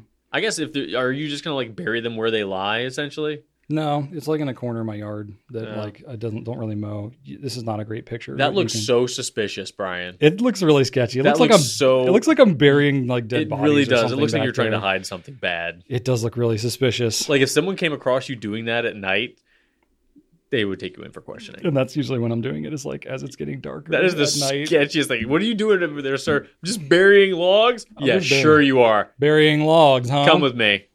book 'em. I'm just, bur- I'm just trying to, It's called Hugo culture. I'm burying what did you logs. say? Are you Al Qaeda? Why are you burying logs? Come Because I, on. I didn't want them above the ground. You just want them under the ground. Yeah. So these used to be trees, but you cut them down, and now you're burying them. What is wrong with you? They're like, I also sell pens. like, okay, buddy. You are insane. This man's lost it. He's a danger to himself and society. also sell pets. I sell pens on the internet. Oh, Okay, this God. guy Sure you clearly do. this guy's Sure you lost do, touch with Chief. reality. No one does that, sir. Oh, good. This is not a sound business model. You're speaking nonsense. Get in the car, Slick. Get in the car. Oh, my God. I watched Severance ten times. All right, that's enough out of you. That's enough out of you. You've lost. You've clearly lost touch with reality, oh, sir. man. Burying logs in the darkness. Yeah, I just had to share that. This is what it's come to, folks. This is what it's come I to. love that so much. Yep, Oh, man. yep. This is where we're at. Anyway, Ah, that's what's going on in my world. that's marvelous. Yep, indeed. Thank you for I'll that. keep you updated. Please do. Oh. keep you I'd updated. love to know how that goes. I buried like 40 of them already. I expanded the I expanded the hole. So it was so successful. It didn't take me long. oh, my God. I'm not like digging it by hand. That would be take forever. I got equipment involved, but anyway, I, that make your day. it really That make does. your day. Especially like, I've already buried 40. Yeah, It's, it was very successful. it was very successful. So successful, I expanded. I expanded the scope. I was like, I can fit two log piles in there, not How one. could that be unsuccessful? I don't know. we'll find out. Short term, the success has been good. Long And term, I successfully don't know. I think if it's, created a hole and put logs in the hole and covered up the hole. you know, my, you know, it's my biggest fear. What? My biggest fear is that I'm actually creating the perfect like yellow jacket environment, Oh, and it's God. just going to become like this massive yellow jacket like metropo- Oh, like man. metropolis, I really hope that's not the case. and it's going to they're just going to chase me out They're the just property. gonna burn it down. I got my suit. I got my bee suit. You did. I'll take them on. I'll go out there at night in my bee suit. Yep. I've also done this You've done that. with my red light because they can't see the color red. Your nighttime I have done activities all these are things. suspicious in a very unique way. I do. Lo- I guess I am pretty sketchy. It's a good thing I'm living in a rural area because otherwise people would call Oh. the police on me. They'd be like, "This guy is in a bee suit, walking around outside, burying logs in the dirt." There's probably a satellite that's on you. Just I'm sure. I'm sure That's- somebody's somebody's watching me. oh my god, I'm crying. Yep. Just looking at my search history for all this pencast stuff. People are like, "What is this guy doing?" There's no way this is, you know, legit. Anyway, that's it for personal stuff. Let's go a couple of co- co- blah, blah, blah, blah. cover a couple of company updates, and then we'll get out of here. Oh, Well, we have one video this week the pocket pen guide with Drew. I think it, could- I think the prayer is in there, isn't it? prayer is in there. Is that why prayer was on your mind, maybe? It is. yeah. Yep. I was thinking about the prayer. I'm like, this is a great pen. We don't talk, about, it much. More. There you Yeah. go. Well, if you want to learn about Prera and other pocket pens, go check out Drew's video because we got that one published. And find out what the smallest fountain pen we have is. It's you probably guess? not what you think.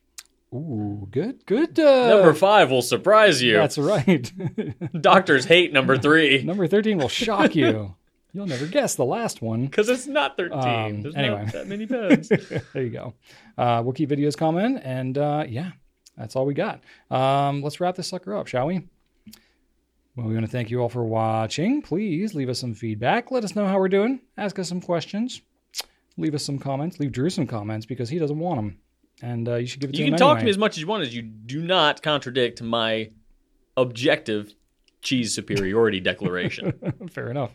Uh, check out gouletpens.com for fountain pen ink, uh, fountain pen, comma, ink, and paper needs. That's how you do it. Uh, like and subscribe, YouTube, Instagram, all these things. And I got a fun fact for you, Drew, Lay it on me. because I was researching philat, phil, phil, how do you say this again? Philately, Sure. the stamp collecting, Okay, yes. stamp and postage, postage collecting, whatever. Okay. So, the first postage stamps for the prepayment of letter postage were issued in England in 1840. Everybody knows that. They were the brainchild of Rowland Hill, who successfully proposed them in his pamphlet Post Office Reform in 1837. Postal charges were then determined mainly by the distance traveled and the weight of the letter, but Hill proved that the main cost of transport was in the handling and sorting of letters rather than in their carriage. Hill further observed that because most letters went through post unpaid at the time, and postage had to be collected from the recipient upon delivery, many of them were refused and had to be returned, thus necessitating a two way trip for no revenue. Sounds very inefficient. Hill proposed a radical change that all postage be prepaid and that letters be carried by any distance within Great Britain for a fixed rate, hence the stamp. That's, actually kind of came about. that's a great idea. Pretty novel, Roland Hill isn't had it? to travel across the Roland Hills. That's right. ah! um, there's a lot more to this article, and it gets pretty boring if you're not into stamps. Why couldn't you talk about But- coins? I like coins. Um, I feel like you stamps. knew a lot about coins, and then I tried to collect stamps in middle school. yeah, One of my mom's friends there's had like so many. one of my mom's friends was like into stamps, and I kind of like I got like I'm, I'm one of those. I can people- see the appeal. Yeah, I can see the appeal. I can see the appeal in like any collection. Sure. Like, it's not hard. And so I was like, oh, that sounds cool. This is cool. And but as soon as I got like a book to like actually start collecting them, I lost interest. It was very boring for me. See, I like pens because you can do something with them. I like collecting things that you can do stuff with. Like Yeah. stamps, you can't. I mean, you can mail things. well, I like obviously. coins because you know there's that historic element to it. Like, um, I mean, same with stamps. You get the historic element with stamps too. not not all the time. What do we got here? This is oh, this is an interesting one. So this one is um, from New Zealand. This is a half crown. Um, back when um, um, George V was the uh, monarch there, or the emperor in this case. But you've got some cool like Maori style, um, like demon dragon face things on the coin itself. So you've got a little bit, of Hmm. Interesting. course, you know, they were, you know, a colony at the time, but they still had some cultural stuff in there. So like that, like there's, there's I- iconography there Yeah. that tells you a little bit about the time. So Yeah. for me, I like history. I think that's fascinating. So, Yeah. and coins are, especially like, you know, coins with monarchs on them, Hmm, they are indicative of that time, like very visually. for sure. Stamps, like, you know, oh, look, here's an Elvis stamp from 93. Like, I mean, Elvis yeah, wasn't there's- alive there. So, Well, there's like a lot of commemorative things. yeah. So, but yeah, like coins like have that educational element to them that's fair. um, That's which fair. which I like, and I like to find out like cool things that happen in cool years, and like if this one year was really cool, I want to get a coin from that year because that's the year Franz Ferdinand was assassinated or something like that. So That's true. And and there's like life. To, I mean, they're more durable. Goods, yeah, so and they also can like you last. got to wonder like 1933, like what did this buy back in New Zealand?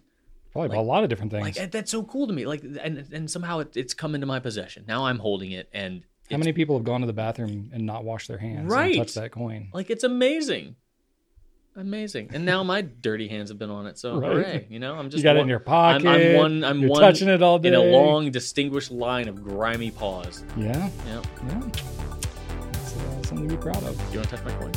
I think I'm good. I think I'm good. But I'll see you here next week. Heyo. Thanks everybody for watching, and we'll see you later. Right on.